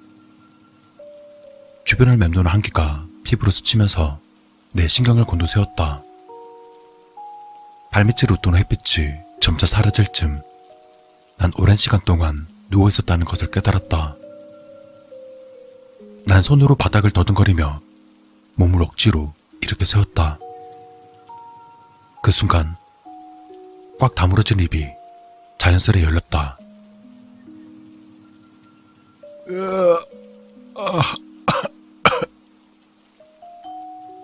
온몸은 새몽동으로 맞은 듯한 느낌이 들었다. 그리고 내 목구멍에서 뜨거운 것이 마구 솟구쳤다. 동아리 뼈에 금이 간 듯 찌릿찌릿 아파왔다. 두 다리로 온전히 서 있기란 힘들 듯하다. 난 순식간에 앞으로 고꾸라졌다.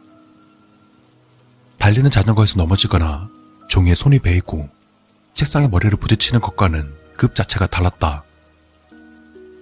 살면서 느껴보지 못했던 고통이었고 지금 내가 겪고 있는 이 고통이란 참으로 가혹했다. 난 온몸에 힘이 없어 엎드려 있을 수밖에 없었다. 그러다 내 얼굴 앞으로 희끄무레한 것이 보이기 시작했다. 자세히 보니 친구 송민이의 머리통이었다. 난 기겁을 하며 몸을 일으켜 세웠다. 이상하게 그 순간은 전혀 고통을 느낄 수가 없었다.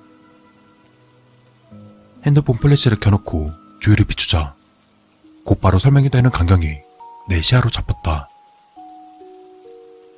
산산조각 나서 불에 타고 있는 고속버스. 깨진 창문 위로 엎어져 있는 사람들.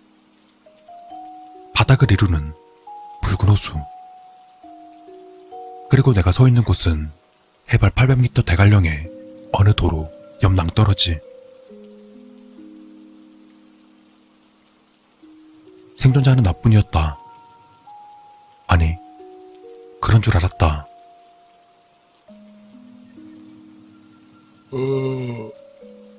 성민이야? 너 살아있어? 너 지금 어디야? 뭘 자꾸 오라고만 해.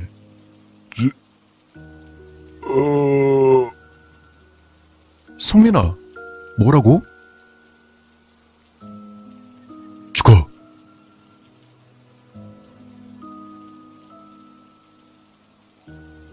아, 씨. 꿈이었네. 덮고 있던 이불을 내팽개쳤다. 매일같이 겪는 악몽이었지만 적응하기가 쉽지 않았다. 고장난 수도꼭지를 타고 온몸에서 땀이 마구 흘러나왔다. 시계를 보니 오전 3시였다. 진정되지 않는 가슴을 억누르기 위해선 시원한 물 한 잔이 필요했다.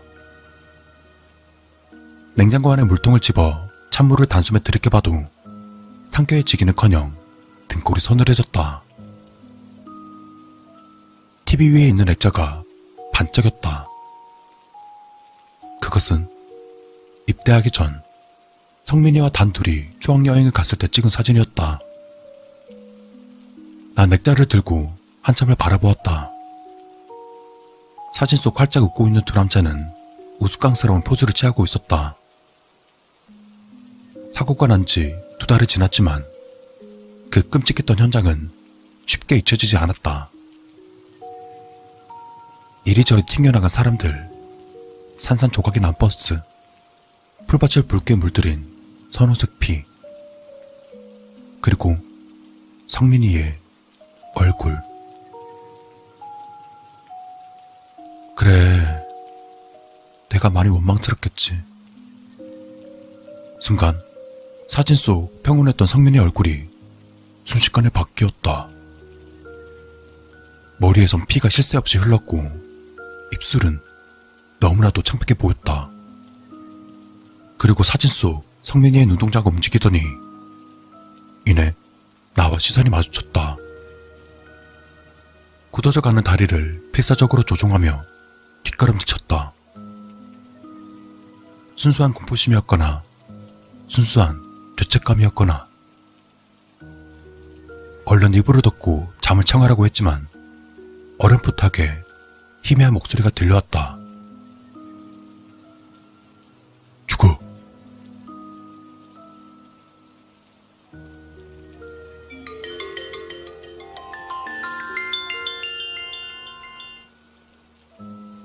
전날 밤에 일어난 일 때문인지 심신이 지쳐있던 나는 전혀 벨소리를 느끼지 못하고 깊은 숙면에 빠져 있었다. 한동안 벨소리가 여러 차례 울렸었고 억지로 눈을 뜨게 되었다.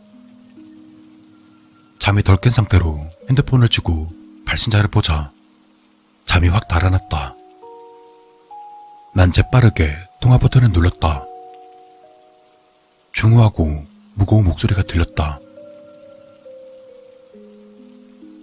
아, 예, 사장님. 자네, 지금 괜찮아? 네? 아, 네. 괜찮습니다. 다 들었어. 큰 사고 났다며. 몸은 다 낫나? 거의 다 나왔습니다. 자네 못 보는 줄 알았어. 진짜 다행이야. 걱정해 주셔서 감사합니다. 아, 그래. 오늘은 일도 별로 없으니까 집에서 푹 쉬어. 네? 아, 그래도 되는지. 괜찮아. 자네 몸 걱정부터 하라고. 네, 감사합니다, 사장님. 그래. 같이 갔던 친구는 괜찮고. 제 친구요? 난 더 이상 말을 이어갈 수 없었다.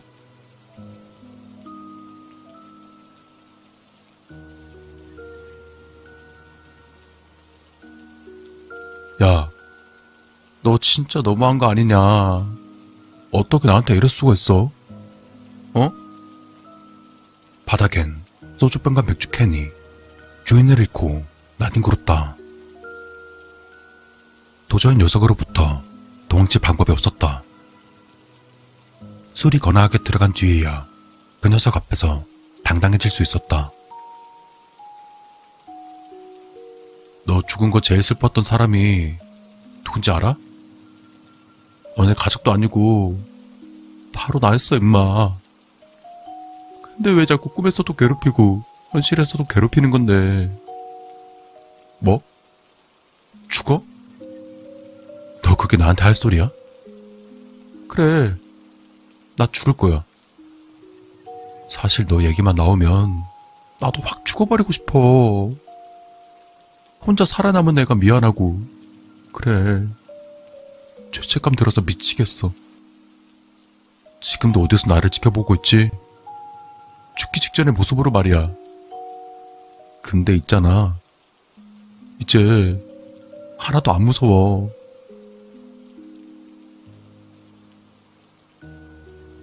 난 술에 잔뜩 취한 채 난간 위로 올라갔다.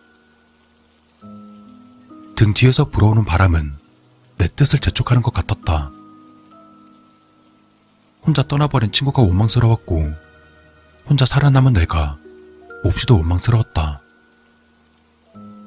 밤마다 나타나는 친구가 무서웠고, 어느새 친구를 미워하게 된 내 자신도 무서웠다.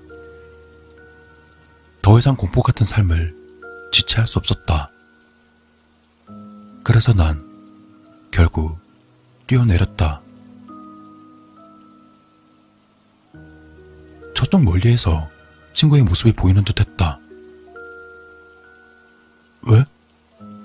왜지?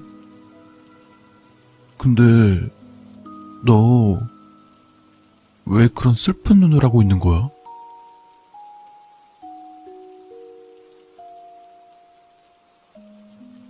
아, 죽고 싶다. 김성민, 너 이 새끼? 죽고 싶다는 말 입에 붙었어, 아주. 아, 미안. 너 죽고 싶다고 할 때마다 내가 차라리 죽으라고 할 거야. 헐, 그건 너무한 거 아니야? 끝까지 들어봐. 내가 너한테 죽으라고 말하면 그럼 오기가 생겨서 그까지 말에 안 죽을 거라고 마음을 먹겠지. 그럼 안 죽는 거야. 오, 새끼 멋있다. 알았어. 너도 죽고 싶다고 말할 때마다 죽어 라고 말할 거야. 마음대로 해라. 난 아직 죽고 싶은 마음 없으니까. 성민아, 저녁이나 먹으러 가자.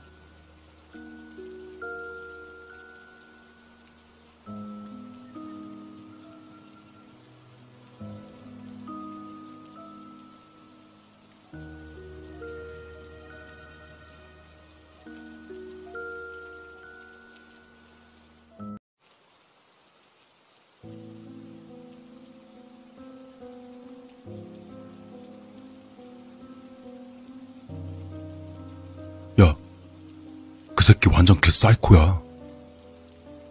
친구들에게 듣기만 했던 녀석의 고액한 컬렉션을 직접 보니 밀려오는 기괴함에 등골이 서늘해졌다. 방 전체를 장식한 커다란 술병들. 그것도 병 안의 뱀을 비롯해 꼬비와 도마뱀 등 징그러운 생물체만 골라서 담겨있다. 술병 안에서 동공을 열고 마치 날 응시하는 것 같은 징그러운 그것들을 보고 있자니 현기증이 몰려오기 시작했다. 어때? 세계 각국을 돌아다니며 수집했지. 특히 뱀술은 베트남이나 태국 같은 동남아 쪽이 유명하더라고. 중국은 뭐 말할 것도 없고. 녀석은 뭐가 그리 좋은지 흡족한 미소를 지으며 코브라가 돌돌 말린 채 들어있는 병을 미끄러지듯 쓰다듬었다. 뱀이라면 소름 끼치게 싫어하는 나로서는 이 자리가 끔찍이도 싫지만 뭐 사정이 사정이니만큼 꾹 참고 마른 입술에 침을 발랐다. 굉장하네. 어, 굉장해. 이런 거 처음 봐. 너 이거 수집하느라 돈 꽤나 썼겠다. 대단한데? 난 차마 병을 쓰다듬지 못하고 병 하나 뱀을 손가락으로 가리키며 감탄하는 척을 했다. 돈? 돈 많이 들었지.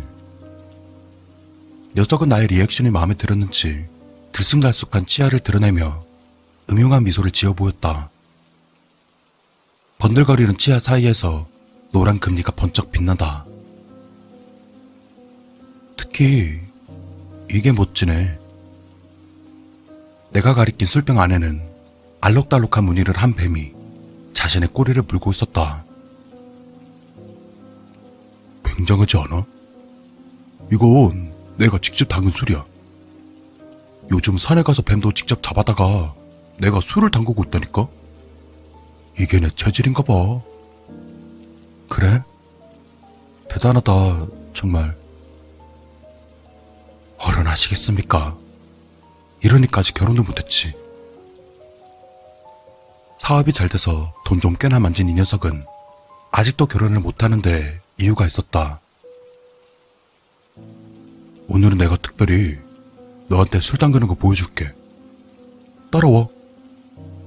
뭐? 아니야. 뭘 굳이 그렇게까지. 나는 괜찮은데? 그것보다 나는 사업 이야기 때문에 온 거라. 순간 녀석의 작은 눈에서 미묘한 변화가 왔다. 네 사업 투자 때문에 그래? 투자는 걱정하지 마. 나 돈 많은 거 모르냐? 그리고 나한테 돈 한두 번 밀린 것도 아니고 새삼스럽게 왜 그래? 서재에 있는 서랍에 현금 많으니까 좀 이따가 줄게. 현금으로. 친구야, 일단 재밌는 거 구경하러 가자고. 녀석이 팔뚝을 내 목에 걸친다. 그리고 그 느낌은 마치 구렁이가 내 목을 재는 느낌 같아 소소라치게 닭살이 돋았다. 갑과 을 중 을의 입장인 나로서는 차마 싫은 티를 낼 수가 없었다. 그래, 나도 궁금했어. 이런 건 어떻게 만드는지. 그렇지? 진짜 재밌을 거야. 내 의지와는 상관없이 녀석은 내 어깨에 손을 올린 채 나를 끌고 갔다. 그리고 잔뜩 움츠린 나를 향해 녀석이 말했다. 맞다. 오늘 담글 놈은 녹사야. 사실 오늘은 벌레로 담그려고 했는데 아직 재료를 못 구했네. 빨리 구해야 할 텐데. 무튼 조심해. 그리고 너 독사로 술 담그는 거 이거 돈 주고도 못봐 임마. 상상만으로도 미간이 찌푸려진다.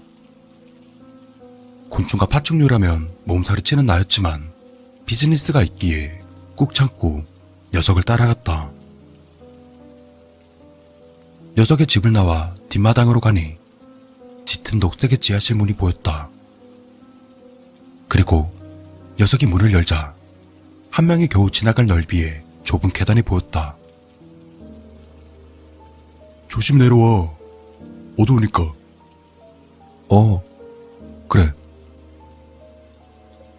녀석을 따라 내려간 지하실에는 알 수 없는 낙지가 풍겼다. 그리고 알 수 없는 박스들과 술병으로 쓰일 병들이 가득했다. 녀석은 성큼성큼 내려가 먼지가 쌓인 회색 자루를 뒤졌다. 어라? 자루를 뒤지던 녀석은 고개를 갸우뚱했다. 무슨 일인데? 여기 담아뒀던 뱀이 어디 갔지? 술 담그라고 분명 여기 자루에 담아뒀는데? 뭐야? 없어진 거야? 그리고 녀석이 내뱉은 말에 등골이 오싹해졌다. 톡사라 위험한데 대체 어딜 간 거야? 뭐? 톡사? 난 서둘러서 지하실 계단을 올라갔다. 계단 한 칸씩 오를 때마다 행운의 뱀이 있을까? 살금살금 아래를 주시하며 조심스럽게 올라갔다. 녀석은 나를 보며 껄껄거리며 웃고 있었다. 병신? 쫄긴? 뭐가 무섭다고 그러냐? 사는 새끼가. 야씨, 아무리 그래도 독사라며. 달랑 전구 하나 있는 이 어둑한 지하실을 녀석은 무섭지도 않은지 아랑곳하지 않고 바닥을 뒤적였다. 찾았다. 우리 아가 여기 있었네. 찾았어? 응. 찾았어. 그때였다. 갑자기 녀석은 비명을 지르며 쓰러졌다. 덩달아 나도 놀라서 넘어질 뻔했다. 뭔데? 왜 그래? 아이씨, 뱀한테 다리를 물렸어. 톡사인데 큰일이네. 야, 현관에 있는 구급상자에 혈청자 있거든? 빨리 그거 좀 갖다 주라. 독사라서 5분 안에 빨리 처리해야 돼. 녀석은 다리를 부여잡고 뒹굴고 있었다. 어, 어, 어, 알았어. 순간 당혹스러웠지만 난 고개를 끄덕이며 지하실 계단을 올랐다. 지하실 문을 열고 밖으로 나오자 이상하리만큼 머리가 차가워졌다. 뱀에 물리면 얼마 만에 죽지? 5분 안에 오라고 했는데 10분 후에 가면 어떻게 돼 있으려나? 10분이면 사망할까? 아니야. 더 걸릴 텐데. 잠깐만. 녀석이 죽으면 내가 녀석한테 진 빚은 어떻게 되는 거지? 녀석이 죽으면 내가 좋은 거 아닌가? 그나저나 이 녀석 집에 현금이 많았었나? 내 머릿속에 뱀이라도 들어온 걸까?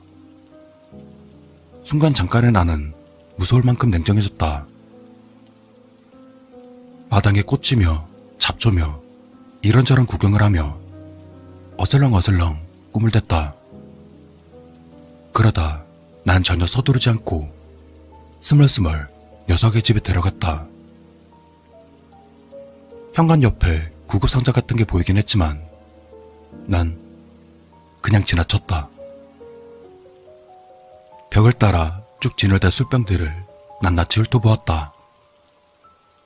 다시 봐도 징그럽긴 했지만 나름대로 귀여운 구석이 있는 것 같다. 그러다 나도 모르게 발걸음은 서재로 향했다. 서재에 돈이 있다고 했는데 녀석의 서재를 뒤적거렸다. 서재에도 이상한 생명체가 담긴 술병들이 진열되어 있었다. 찬찬히 둘러보았다. 순간에 난 신이라도 났는지 나도 모르게 휘파람을 불고 있었다. 그리고 녀석이 말한 현금이 가득 담겨 있다는 서랍문을 열었다. 조금의 덜컹거림도 없이 서랍문은 스르르 부드러운 소리를 내며 열렸다. 그리고 입안에 시커먼 뱀 한 마리가 스르르 기어 나왔다. 그러다 내 손목을 물었다. 어이가 없기도 했고 생각보다 부드러운 감촉에 아무 말도 못했다. 뱀에게 물린 손등에서 타오르는 고통이 느껴졌다. 이 뱀 따위는 나를 얼마나 세게 물었는지 팔을 이리저리 마구 흔들어도 뱀은 내 손목에서 절대 떨어지질 않았다. 그리고 지금 무엇보다 물린 부위가 녹는 것 같았다. 다른 팔로 뱀을 떼어내 바닥에 내던졌다. 발을 부여잡았다. 해독제가 필요했다. 녀석이 말한 구급 상자를 찾으려 서재로 향했다. 사내 새끼가 예. 구급 상자는 녀석의 손에 들려 있었다. 어? 내가 혈청제 가져오라고 했지. 누가 내 돈 훔치랬냐? 녀석은 구급 상자를 있는 힘껏 내게 던졌다. 그리고 그의 머리를 정통으로 맞았지만 별로 아프지 않았다. 자, 잘못했어. 살려줘. 나는 바닥에 나뒹구는 구급 상자를 뒤적였다. 하지만 손이 말을 듣질 않았다. 눈도 침침하고 온몸에 열이 뻗쳤다. 야, 이 새끼야. 너 말이야. 곧 죽어. 녀석은 내 옷깃을 닫고서는 질질 끌고 갔다. 녀석이 향한 곳은 지하실이었다. 녀석은 성질을 내며 지하실 문을 박차더니 날 계단으로 내동댕이 쳤다. 계단을 굴러가는 동안 아픈지도 몰랐다. 성큼성큼 내려온 녀석은 옆에 있던 천막을 걷었다. 큰 수조가 보였다. 식은 땀이 흐르고 눈이 점점 흐려진다. 고마워 친구야. 덕분에 벌레로 술 만들 수 있겠다. 재료 구했네. 이 벌레 같은 새끼야. 내가 잘 알아봤어. 넌 확실히 벌레야. 녀석은 나를 들쳐매더니 이내 수조에 빠뜨린다. 첨벙거리는 수조에서 알싸한 알코올 향이 난다. 뜨거워진 몸이 시원해진다. 몸이 차갑다. 독기운인지 술기운인지 정신이 몽롱하다. 술기운에 의식이 점점 옅어진다.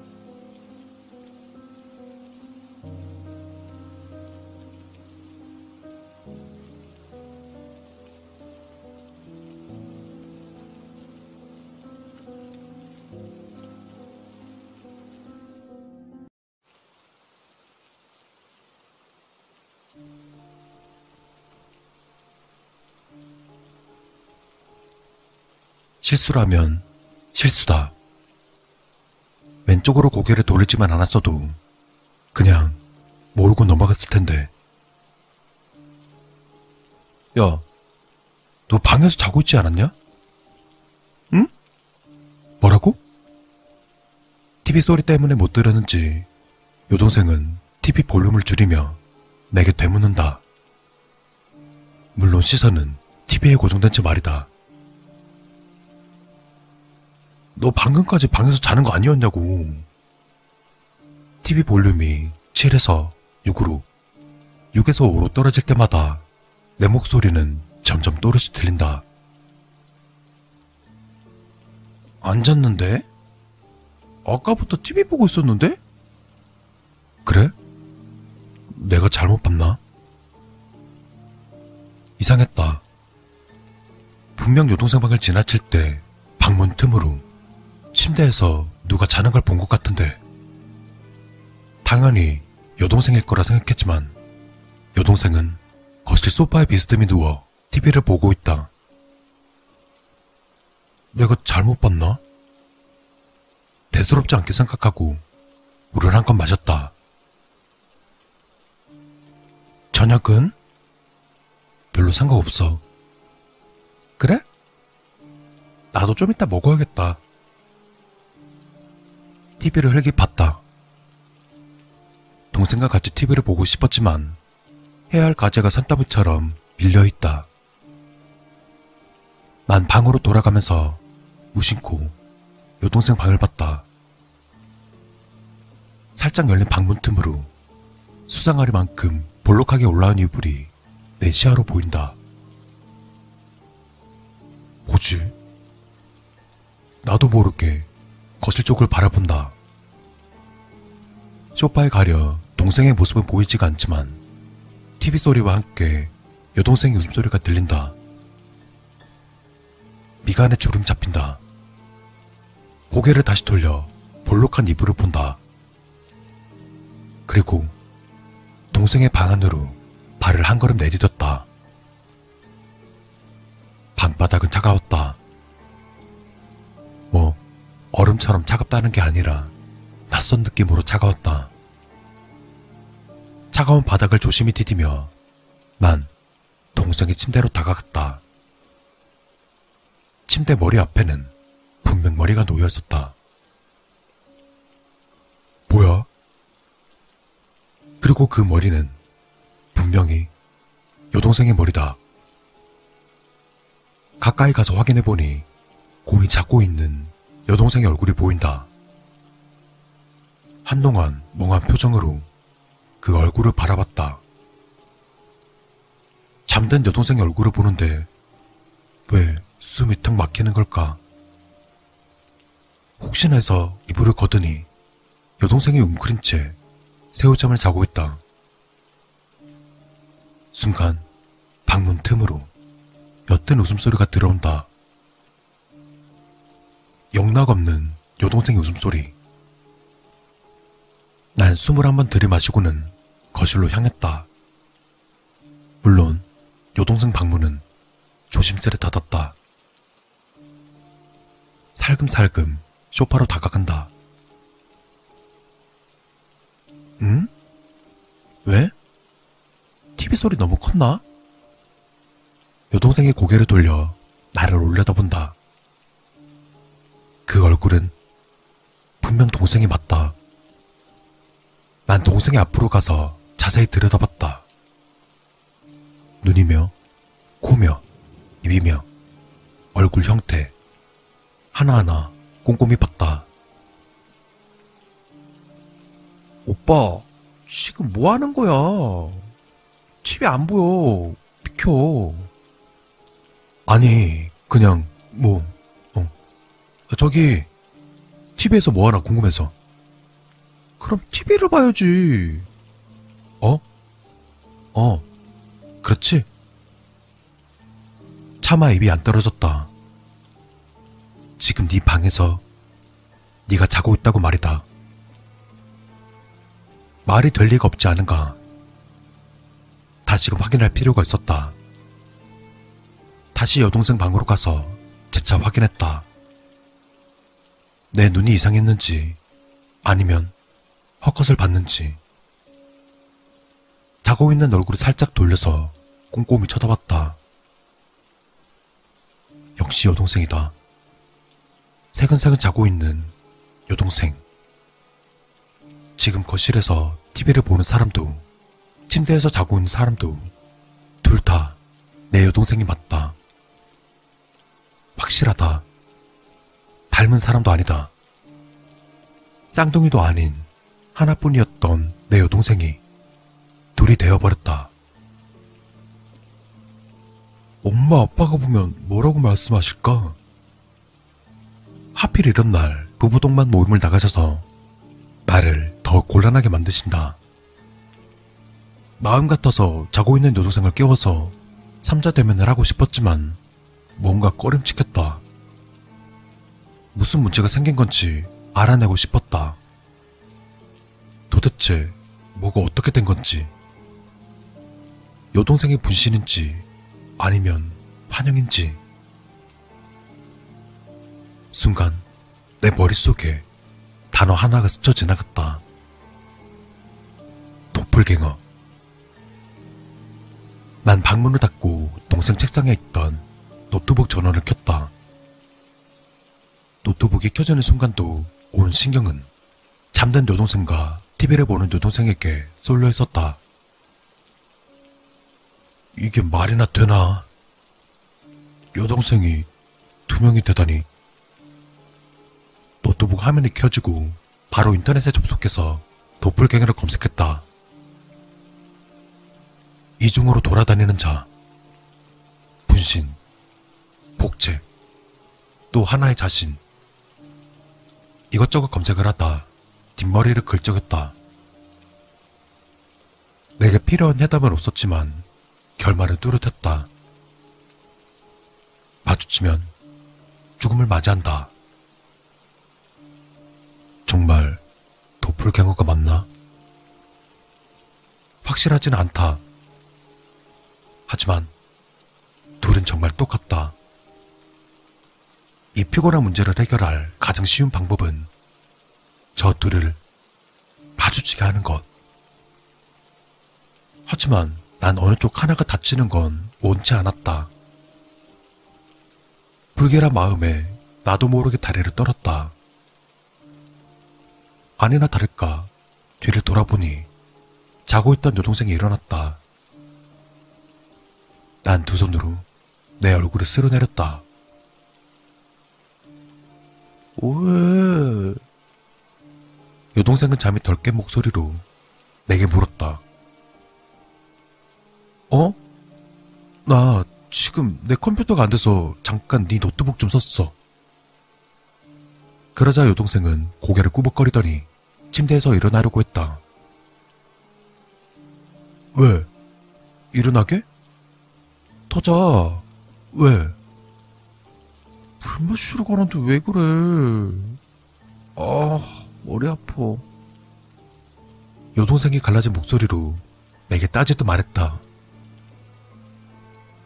야, 누워있어. 몸 안 좋은 것 같은데 오빠가 물 떠다 줄게. 누워있어. 뭐야, 갑자기 왜 착한 척이야? 난 억지로 여동생을 눕히고 이불을 덮어줬다. 그리고 거실로 나와 냉장고를 열어 물을 꺼냈다. 그리고는 다시금 TV를 보는 여동생에게 다가가 얼굴을 확인했다. 해석하게도 여동생이 맞다.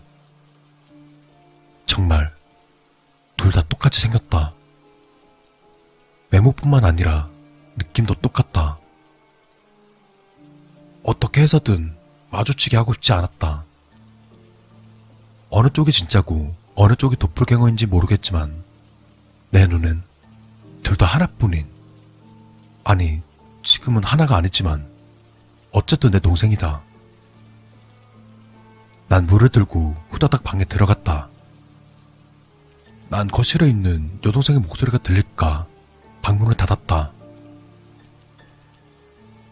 근데 집에 누구 왔어? 거실에서 누구 목소리 들은 것 같은데? 여동생이 컵을 건네받으며 물었다. 유리대 안에 담긴 물이 작은 경련을 일으킨다. 아니야, TV 소리야, TV 소리. 그래?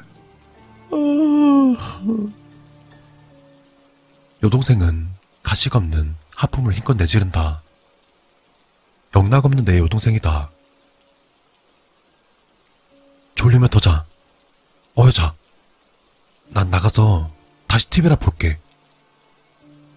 난 동생을 다시 억지로 눕혔다. 그럼 좀만 더 누워 있어야지. 근데 오빠 오늘 왜 이렇게 나한테 친절해? 어? 아, 내가 네 오빠잖아. 능글맞게 웃어넘기면서 이불을 덮어줬다. 그리고 방문을 닫았다. 어쨌든 어느 하나가 집 밖으로 나가지 않는 한 둘이 만나게 될 텐데. 방문을 등지고 많은 생각을 했지만 답은 나오지 않았다. 꽤 오랫동안 해결책을 강구했다.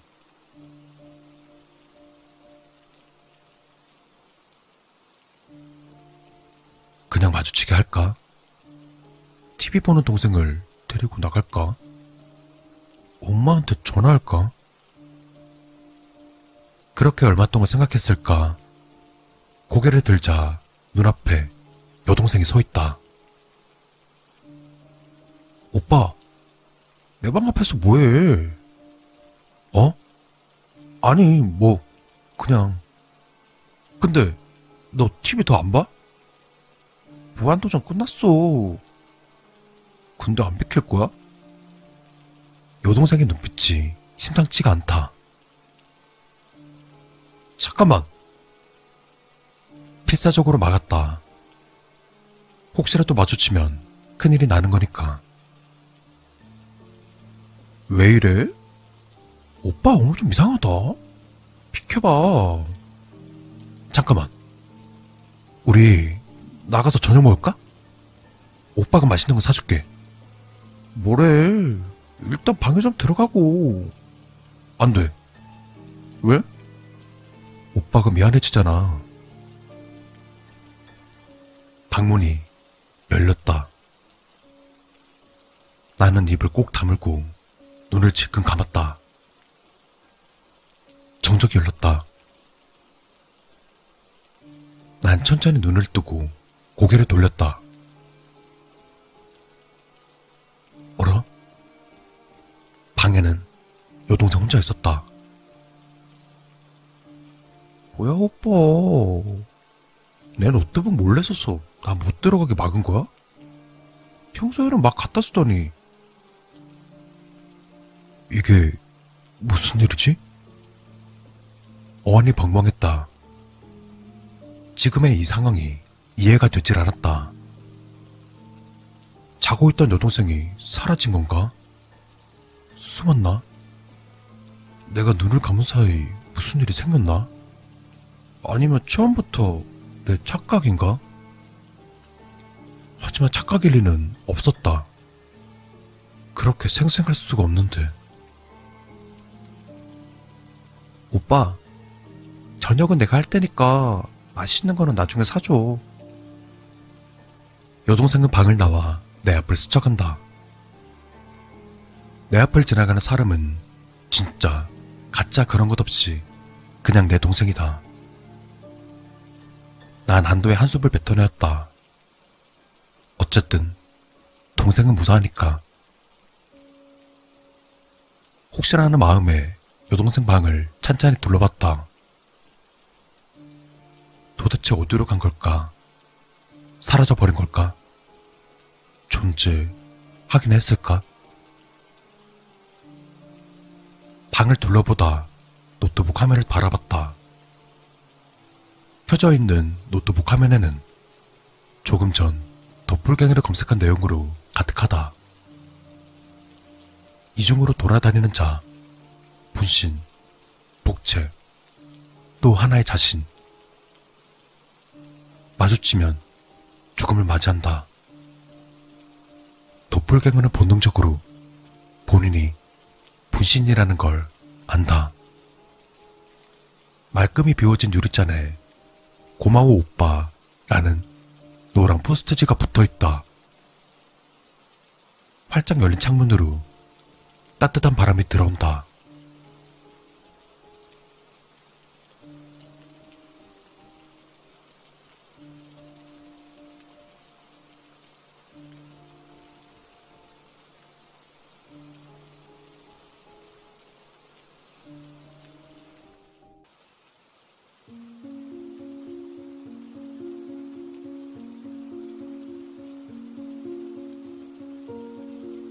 그것은 언제부터였던가 나의 마음은 죽어버렸다. 재미난 무엇을 해도 미소가 피어오르지 않고 그 어떤 슬픈 일이 있어도 눈물이 흐르지 않았다. 하지만 이런 나에게 처음으로 공포라는 감정을 심어준 사람이 있다. 그러니까 그게 며칠 전 잠을 자다 갈증 때문에 새벽에 일어났을 때였다. 몽롱한 정신으로 침대에서 일어나 물을 마시러 거실로 나갔었는데 구석에서 느껴지는 푸른 기운과 차가운 한기. 그때 무심코 구석을 봤을 때 몽롱한 정신은 온데간데 없이 싹 사라졌고 온몸이 얼어붙는 공포감을 느꼈다. 물 마시러 나가지 말걸 이라고 생각하며 머릿속으로 후회했었다. 저기 구석에서 멀뚱멀뚱 두 눈으로 나를 쳐다보는 귀신의 모습은 그야말로 메말랐던 나의 마음을 공포로 적게 만들었다. 하지만 어느 정도 시간이 흐르고 귀신은 나를 해할 마음이 없다는 걸 알았고 나는 귀신과 대화를 나누고 서로 웃고 울고 친해지게 되었다. 그 귀신이 어떻게 나의 집에 나타난 건지 모르겠지만 그녀는 나에게 있어 은인이나 다름없다. 메말라버린 나의 감정을 되살려준 은인 말이다.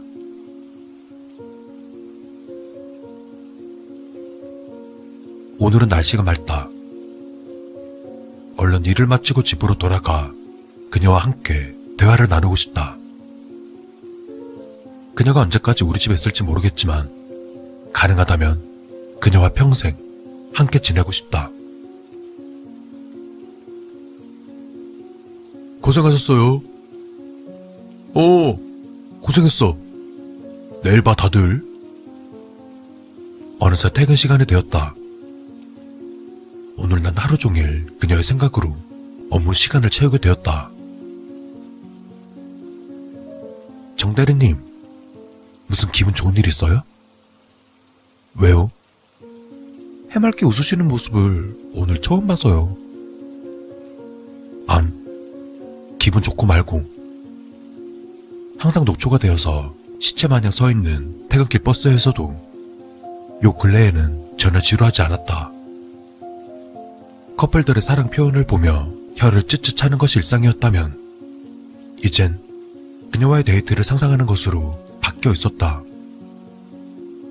스스로 미쳤다고 생각한 적도 많았다. 앞서 말했지만 상대가 사람이 아닌 귀신이지 않은가. 하지만 그 부분도 자기 합리화에 못 이기는 것 같았다. 실제로도 그녀가 점점 사람으로 느껴지기도 했으니까. 이런저런 복잡한 생각에 말없이 창을 바라보았다. 오늘따라 창밖으로 스쳐가는 야경이 참 아름답다고 느꼈다. 버스에서 내려 집으로 가는 길.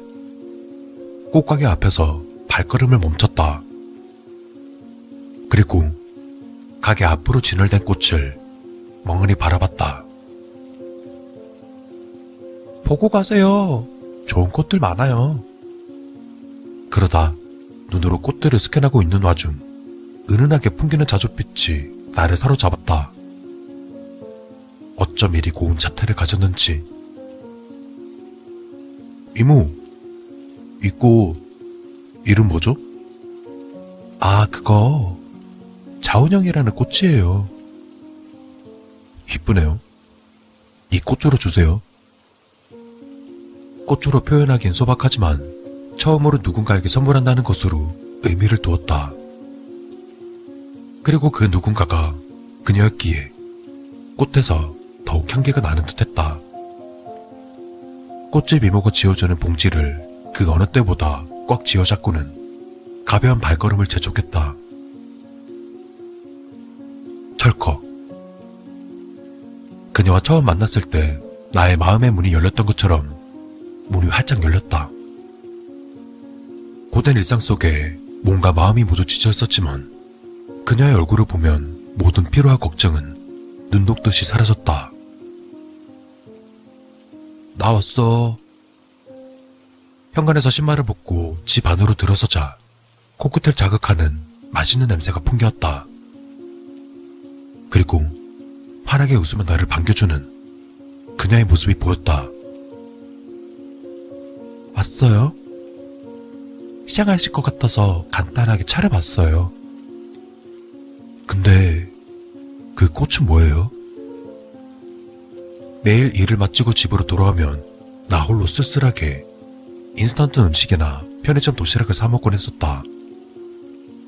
하지만 요즘은 그녀 덕분에 매일 이런 맛있는 음식을 먹고 홀로 쓸쓸하게 시간을 보내지도 않는다. 맞지? 가족과도 같다고 해야 할까? 응? 아, 이거 오는 길에 예뻐서 샀어. 와, 정말 예뻐요. 다행이다. 너를 위해 준비한 꽃이야. 예쁘지? 출출한데 얼른 밥 좀 먹어야겠다. 식탁에 그녀와 마주보고 앉아서 김이 모락모락 피어나는 따끈따끈한 밥과 함께 맛있는 반찬들을 먹어치웠다. 근데 왠지 모르게 그녀의 표정이 많이 어두워 보였다. 웃음 속에 가려져 잘 보이지 않았지만 평소와는 다른 어두운 표정. 오늘도 맛있게 잘 먹었어. 그리고 항상 하는 말이지만 내 곁에 나타나줘서 고마워. 어두운 표정이 잠시 사라지고 얼굴을 붉히는 그녀의 모습이 귀엽다. 피곤할 텐데 얼른 주무셔요. 응, 그래야지. 아, 그리고 이거. 그녀가 나에게 조심스럽게 무언가를 건네었다. 이게 뭐야? 악령들로부터 보호해주는 반지예요. 절대적이지는 않지만 그래도 없는 것보다 나으니 항상 끼고 다니세요. 갑자기 왜? 사실 얼마 전부터 기태 씨를 따라다니는 악령의 기운이 느껴져서요. 손에 들고 있던 물컵을 탁 내려놓았다. 물컵의 바닥과 탁자의 유리가 마주치면서 짧은 공명이 울렸다. 악령이라고? 최근 사고 현장을 지나친 적이 있죠? 글쎄. 지난번 회사 앞에서 일어난 교통사고를 말하는 거라면 구급대원과 경찰이 수습하는 장면을 목격한 것 외에는 없었다. 분주하게 움직이는 사람들 사이로 비치는 피로 물든 눈빛. 아주 잠깐 동안 그 원통한 눈빛을 마주한 기억이 떠올랐다. 그 죽은 사람 봤던 것 같아. 네. 지금도 뒤에 서 있어요. 미친 듯이 오싹해지면서 전신에 소름이 돋았다. 난 기겁하며 뒤를 돌아보았지만 그저 굳게 닫힌 현관문이 보일 뿐. 피식하고 웃는 소리가 작게 들렸다. 정말이요? 네. 이 반지를 끼면 아무런 해도 입지 않을 거예요. 그녀가 건네준 반지를 잽싸게 집었다. 그 사이에 느낀 그녀의 손은 너무나도 차가웠다. 손에 쥔 반지를 둘러보니 온갖 문양들이나 알 수 없는 글씨가 새겨져 있을 것이란 내 생각과는 반대로 너무나 평범했다. 근데 이거 어디서 났어? 제가 죽기 전에 선물 받은 거예요. 아, 아직 어린 나이에 왜 세상과 작별했는지 물어보고 싶었지만 그녀가 아픈 기억을 다시 떠올릴까봐 차마 말을 꺼낼 수가 없었다. 항상 끼고 다닐게. 고마워. 그리고 사랑해. 네? 아니야. 피곤해서 먼저 잘게. 네. 피곤하실 텐데 푹 쉬세요. 뒤숭숭한 마음으로 침대에 누웠다. 그리고 많이 피곤했었는지 금세 잠이 들어버렸다.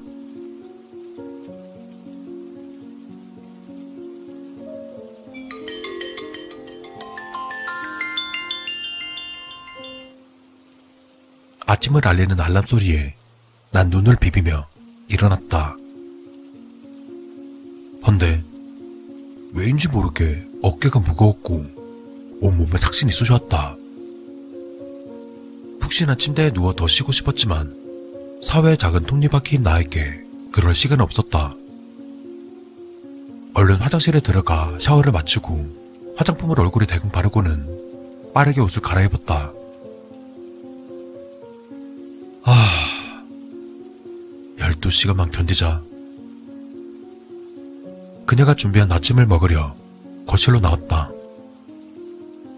환하게 웃는 얼굴로 조금 전 만들어진 따뜻한 토스트를 나에게 건네는 그녀. 헌데 이상하게도 그녀의 손이 심하게 떨리고 있다.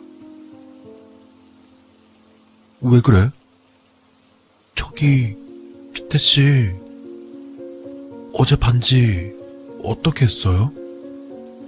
그야 내 바지 주머니에 있겠지. 왜? 아, 아니에요. 황급히 고개를 돌리고서 다시금 웃어 보이는 그녀의 미소가 왠지 모르게 어색했다. 그랬었을까? 토스트 가장자리에 있는 조그맣게 타버린 부분이 더욱 쓰게 느껴졌다. 나 갔다 올게. 오늘도 힘내요. 떨리는 손으로 내게 손짓을 보내는 그녀를 끝으로 현관문이 닫혔다. 난 주머니에 손을 넣고는 반지를 꺼내 들었다. 그리고는 네 번째 손가락에 끼워 넣었다. 이 반지를 차고 있자니 그녀와 커플링을 한 것 같은 알 수 없는 느낌이 강하게 들었다.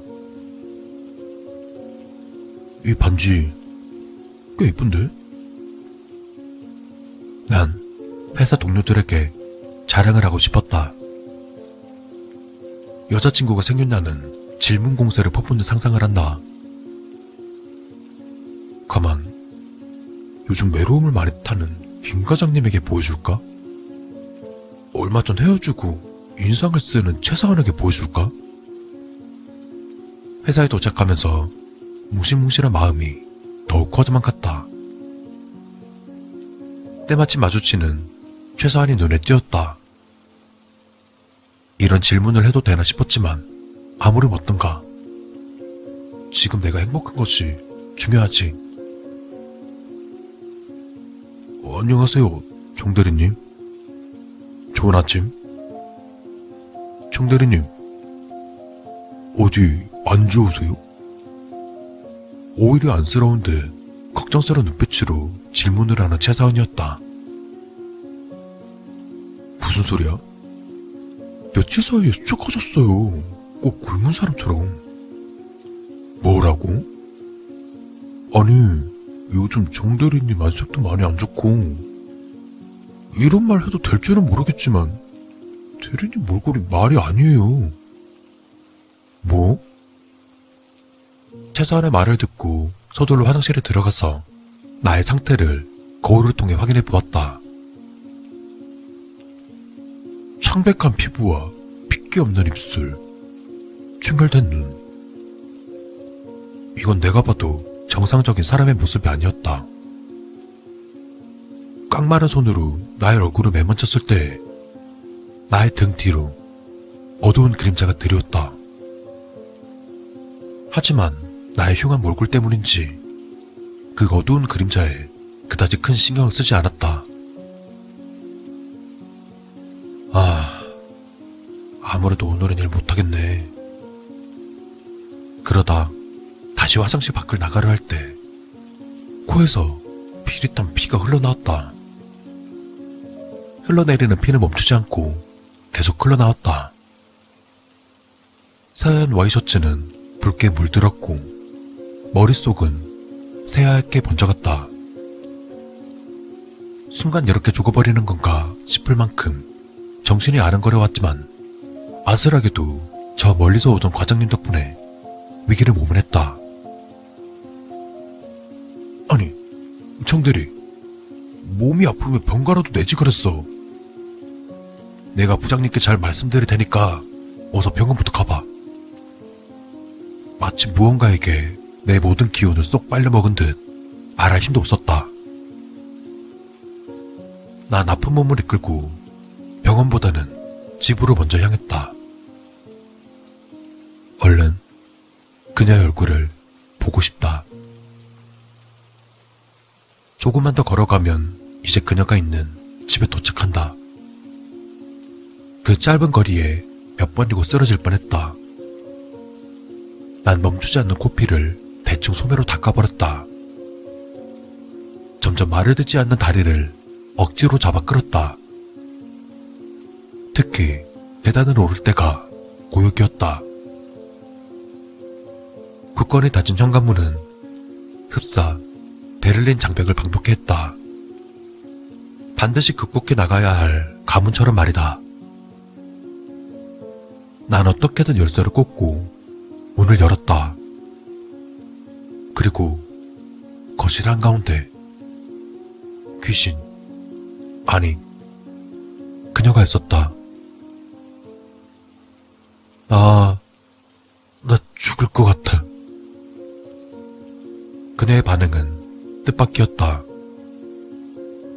내게 기적처럼 다가와서 삶을 불어넣는 창조주 같은 존재는 죽어가는 피조물 앞에서 꿈쩍도 하지 않았다. 왜 아무 표정도 짓지 않는 거야?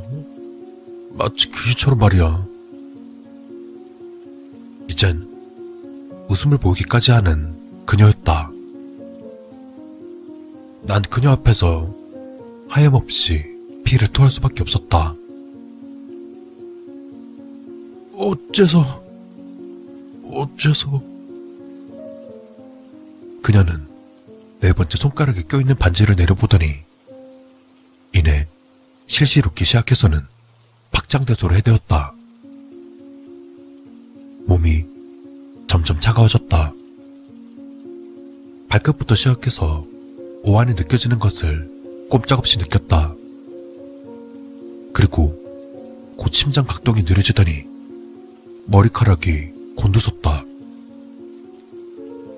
난 모든 힘을 짜내서 그 귀신에게 엉금엉금 기어갔다.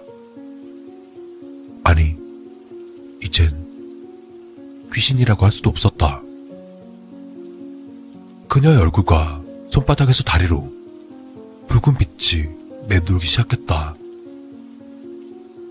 가까이 있던 나는 너무나 익숙한 온기를 느꼈다. 그래, 이제야 깨달았다. 어지럽게 널린 퍼즐이 딱 한순간에 맞춰진 기분이었다. 아까 화장실에서 확실히 느꼈어. 그녀가 주저앉았다. 엎드려 있는 나를 안쓰럽다는 듯이 보았지만 그 장면을 볼 기력조차 없었다. 이젠 심장이 멈춰버린 차갑고 딱딱하게 변질되어 가는 내 몸은 더 이상 따뜻한 온기를 낼 수 없었다. 애초에 그녀는 어떤 목적으로 나에게 접근한 것이었다. 그리고 이 반지. 그녀도 누군가에게 똑같은 수법으로 당한 것이었을까? 있고 참 마음에 들었어. 완전히 사람으로 변해버린 그녀는 귀신으로 변해버린 누군가에게 말을 걸었다. 아름다운 희생? 자원형의 꽃말이지.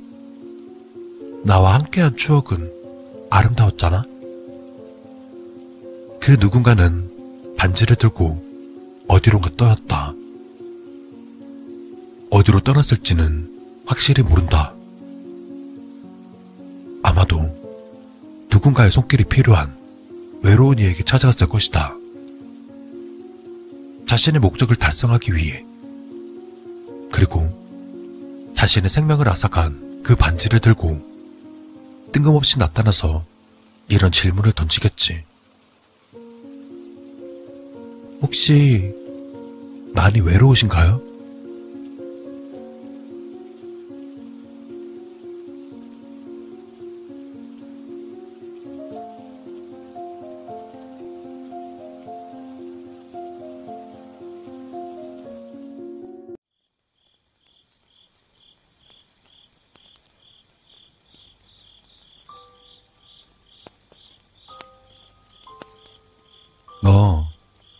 늪귀신이라고 혹시 들어봤니? 물귀신 아니야? 아니야. 늪귀신이야. 늪. 늪귀신은 또 뭐야? 늪에서 빠져 죽은 귀신이야? 아니. 시체가 늪에 빠진 거야. 시체가 늪에 빠지다니? 누군가가 죽이고 시체를 늪에 버렸대. 늪을 파헤쳐 볼 사람은 아무도 없으니까.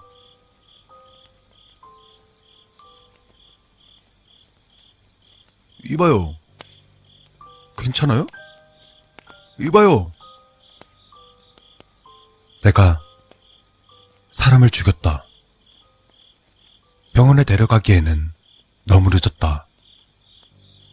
만약 자수해서 경찰에 가게 된다면 아마 남은 여생은 평생 감옥에서 썩다 죽을 것이다.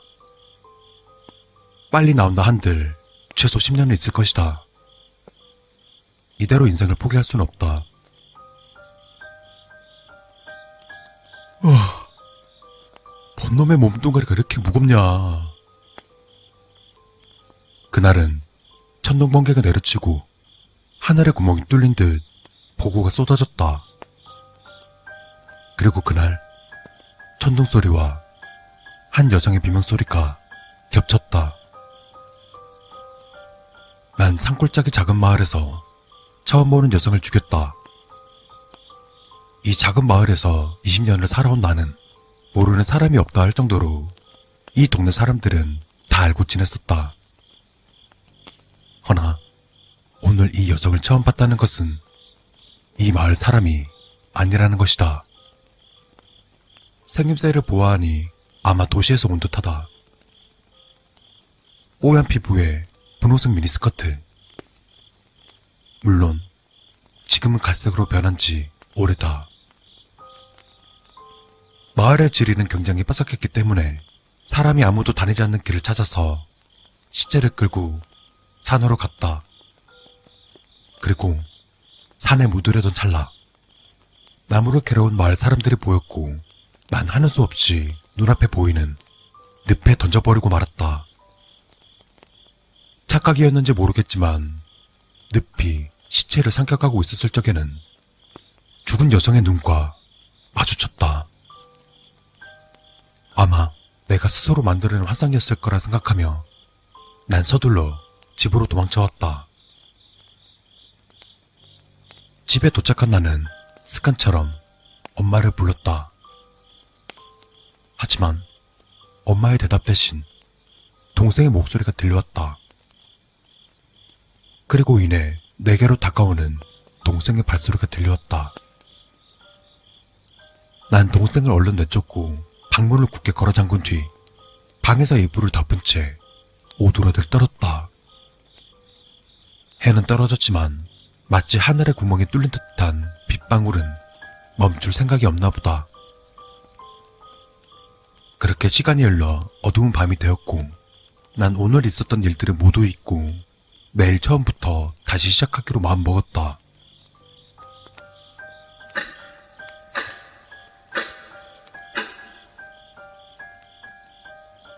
어두운 이 방 정적 속에서 마치 시계는 나를 깨우려는 듯 신경 거스리는 소리를 내었다. 그리고 자꾸만 죽은 여성의 눈빛이 내게 나타난다. 늪에 파묻었지만 다시 헤쳐서 나오면 난 어떻게 하지? 내가 죽인 게 정말 사람이었나? 어쩌면 귀신 아니었을까? 아니면 환상이라든가. 기분 나쁜 생각들이 자꾸만 떠오른다.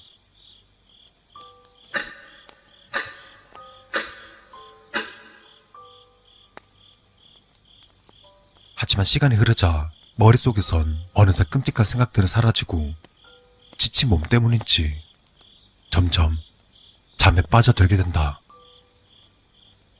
그리고 그때 누군가가 이불 밑에서 내 발을 잡아당겼다. 몰려왔던 잠이 싹 사라지고 이불을 천천히 들어올려 아래를 내다보았다. 그리고 다행히도 아래에는 귀신 같은 건 없었다. 아무래도 너무 스트레스를 받다 보니 내가 이상해진 것 같다.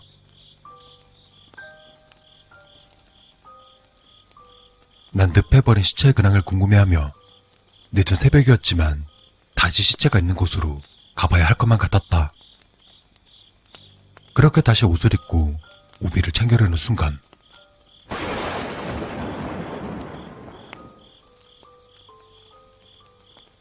순간 밝아진 번개의 불빛으로 문 밖이 보였다.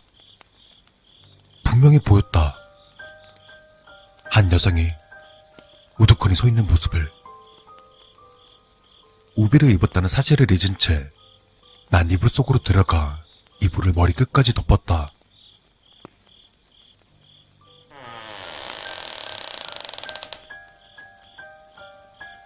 방문이 조금씩 열린다. 이불 틈 사이로 여성의 맨발이 보인다. 진흙이 묻어 있다. 분명 늪에 빠뜨린 그 시체가 온 것이다. 그 여성은 바닥에 진흙을 떨어뜨리며 내게 다가온다. 난 무서운 마음에 이불을 머리 끝까지 둘러싸맸다. 툭, 툭, 툭. 그리고 무언가가 이불 위로 떨어진다. 자는 척 하는 것도 소용없다는 걸 잘 알았다. 내 몸은 이미 엄청나게 떨리고 있었고, 이불을 제대로 잡지도 못할 만큼 손에는 땀이 났다.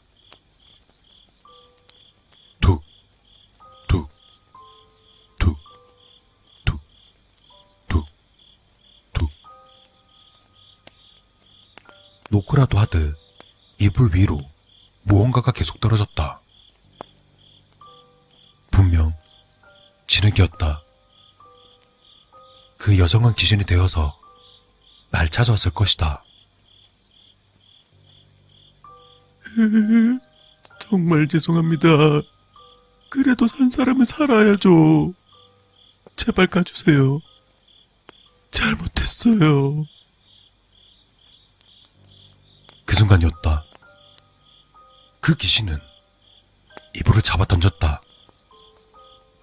그에 난 비명을 지르며 두 눈을 질끈 감았다. 오빠! 뭐야? 너였어? 귀신은? 무슨 소리를 하는 거야? 아니, 분명, 아, 그래. 진흙.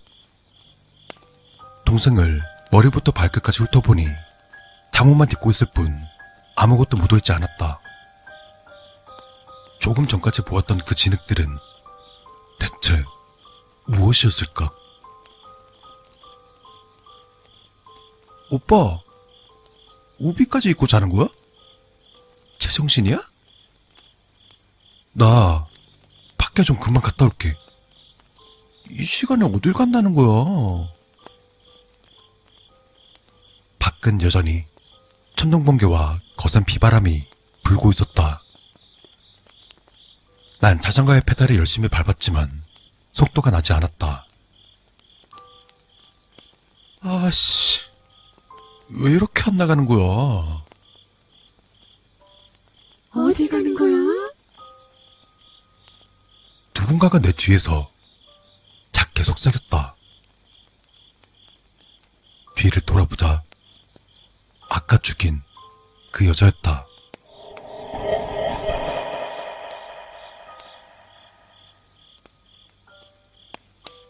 얼굴에 피와 진흙이 묻은 채 내 뒷자리에 타고 있었다. 그리고 그 순간 체인에 무언가 걸려 난 중심을 잃고 넘어졌다. 난 아프다는 사실도 잊은 채 그 여자에게 가까이 오지 말라며 소리 질렀다.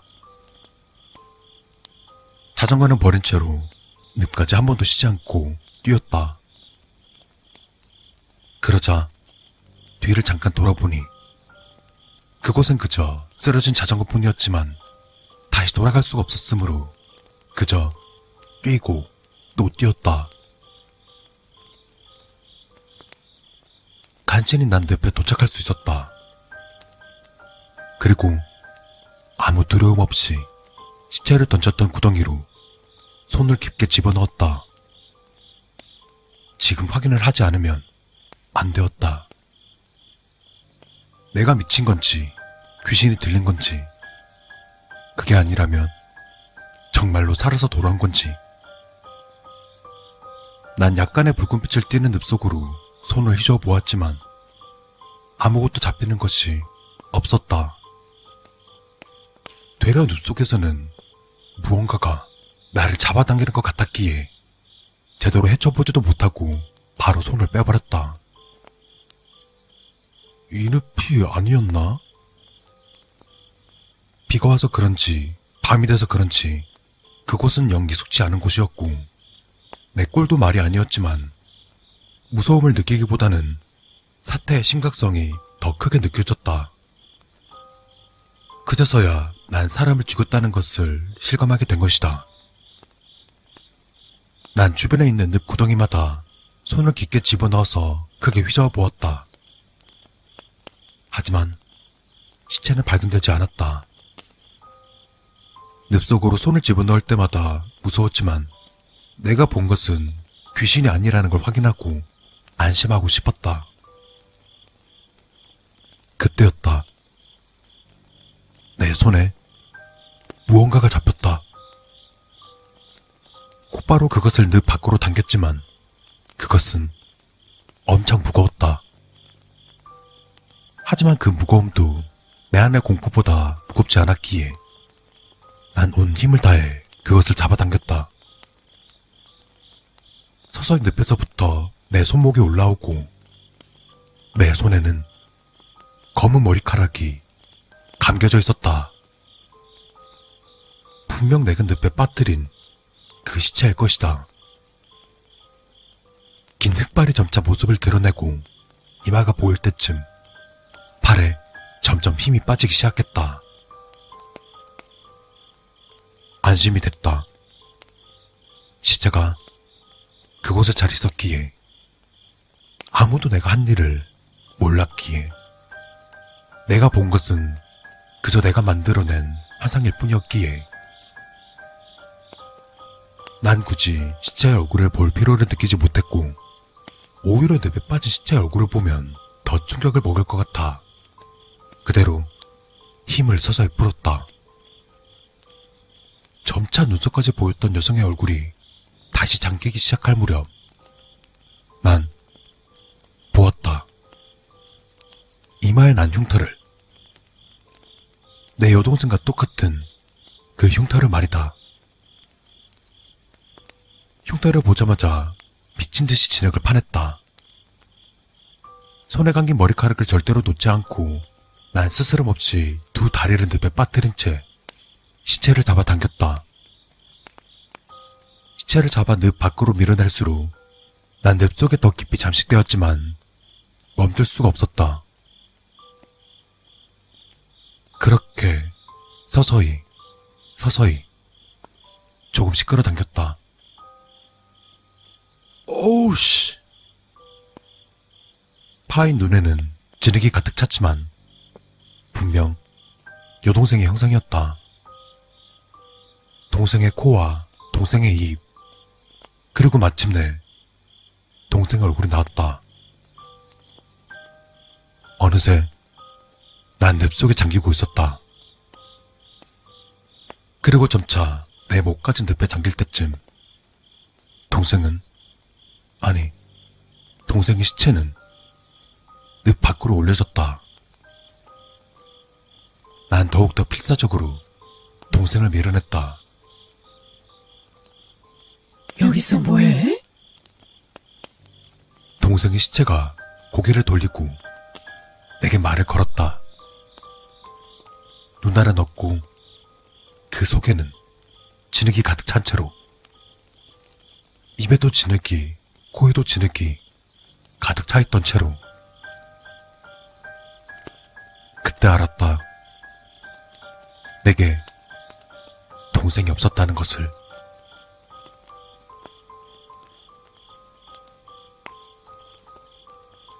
너 늪귀신이라고 혹시 들어봤니? 뭘 귀신 아냐? 아냐, 늪 귀신이야. 늪. 늪 귀신은 또 뭐야? 늪에서 빠져 죽은 귀신이야? 아니, 시체가 늪에 빠진 거야. 시체가 늪에 빠지다니? 누군가가 죽이고 시체를 늪에 버렸대. 늪을 파헤쳐 볼 사람은 아무도 없으니까. 그럼 죽인 사람은 평생 원 잡히는 거야? 아니, 느끼신을 만든 사람은 본인도 그 늪에 빠져 죽는데.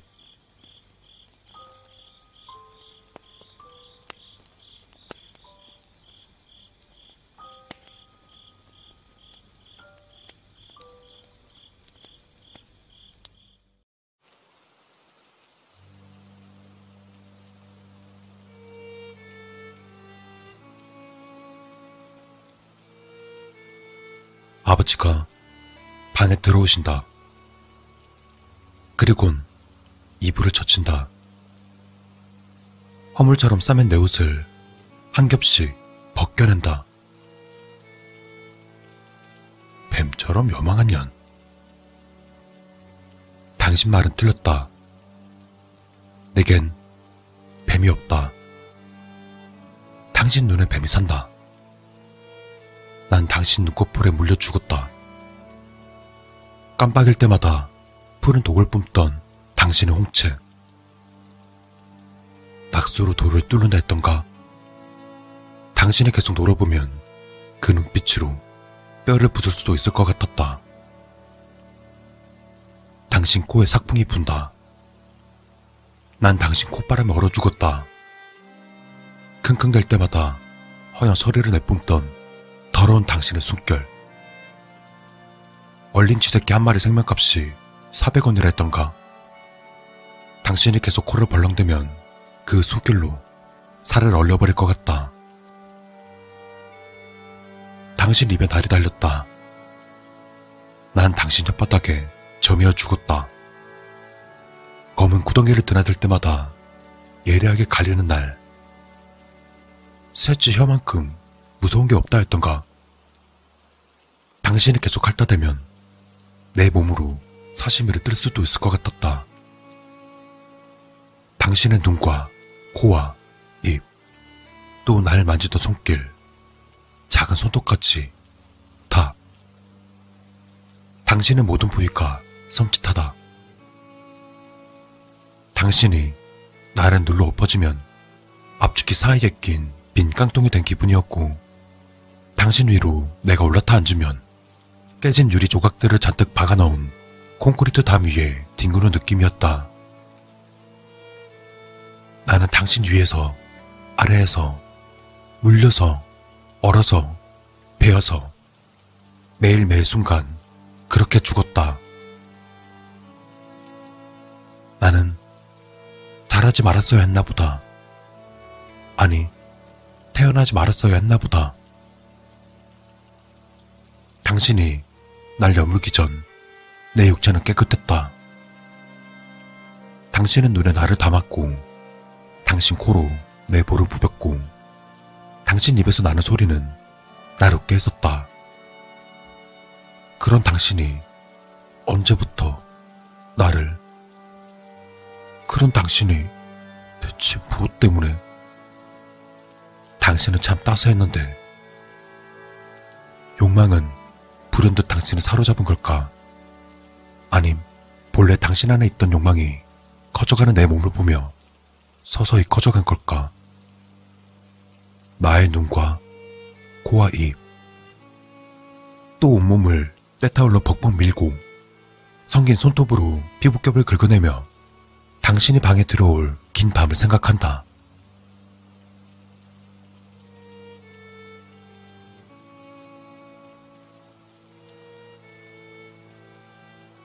내겐 더 이상 여력이 없다. 욕실 바닥에 떨어진 머리끈을 줍다가 면도날을 발견한다. 나는 면도날을 삼켜 온 장기가 난자당하는 상상을 해본다. 알 수 없는 짜릿함이 온몸을 휘감는다. 당신 눈 아래에서 상길이라. 당신 코에 피냄새를 풍기리라. 그리하여 당신 입에서 절규를 듣게 되리라. 마른 사람은 당신이 가장 아끼는 장난감일 테니.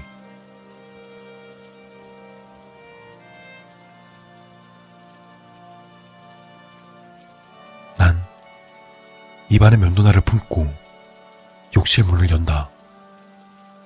한겹 펌을 걸치지 않은 허연 육체 그대로 침대에 누워 담배를 피우던 당신 눈에 뱀이 기어오른다.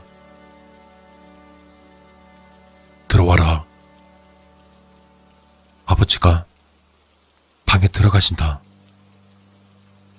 난 기꺼운 마음으로 당신을 따른다. 당신은 내 머리채를 잡아 그것을 내 입에 우겨넣는다. 목구멍으로 쉽게 넘어가질 않아. 삼키지 못한 면도날이 아직 입 안에 있다. 내 존재가 시작된 통로에서 존재의 종말을 맛본다. 당신 위로 불뚝 솟은 나의 고향. 끈적한 액이 흐르던 땅 깊숙이 면도날을 박아 씹는다. 본래 내가 보려던 건 당신 피맛이 아니었지만 나쁘지 않다. 사람 손에 길러진 사자가 처음 날것의 피맛을 보았을 때처럼 말뚝에 매어 자란 코끼리가 우연히 제 힘으로 그것을 뽑아낼 수 있음을 깨달았을 때처럼 나는 미쳐 날뛰었다. 불현듯 분노가 나를 사로잡은 걸까? 본래 내 안에 있던 분노를 서서히 키워온 걸까?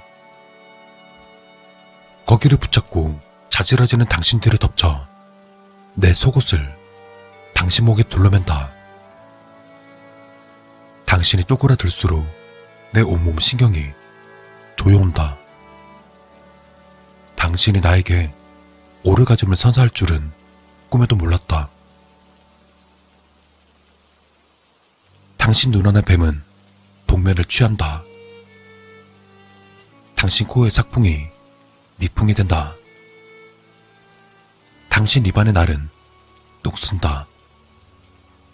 나는 축 늘어진 당신을 내려다본다. 다락 창고를 열어 쓸만한 물건들을 찾아본다. 톱과 망치, 하우스 비닐카, 마스크, 장갑, 먼지 앉은 커다란 캐리어. 이제 당신은 부위로 불리운다. 몸에서 몸과 손, 몸과 손에서 몸과 손과 팔뚝, 몸과 손과 팔뚝에서 몸과 손과 팔뚝과 발, 몸조차 몸을 나누는 것들과 속의 여러 부위로 명칭이 갈리고 불운한 부위들이 가방을 가득 채운다. 붉은 방 한가운데 가장이 든 가방 하나가 우뚝 서 있다. 그 안에 모든 당신이 있다. 아버지, 가방에 들어가신다.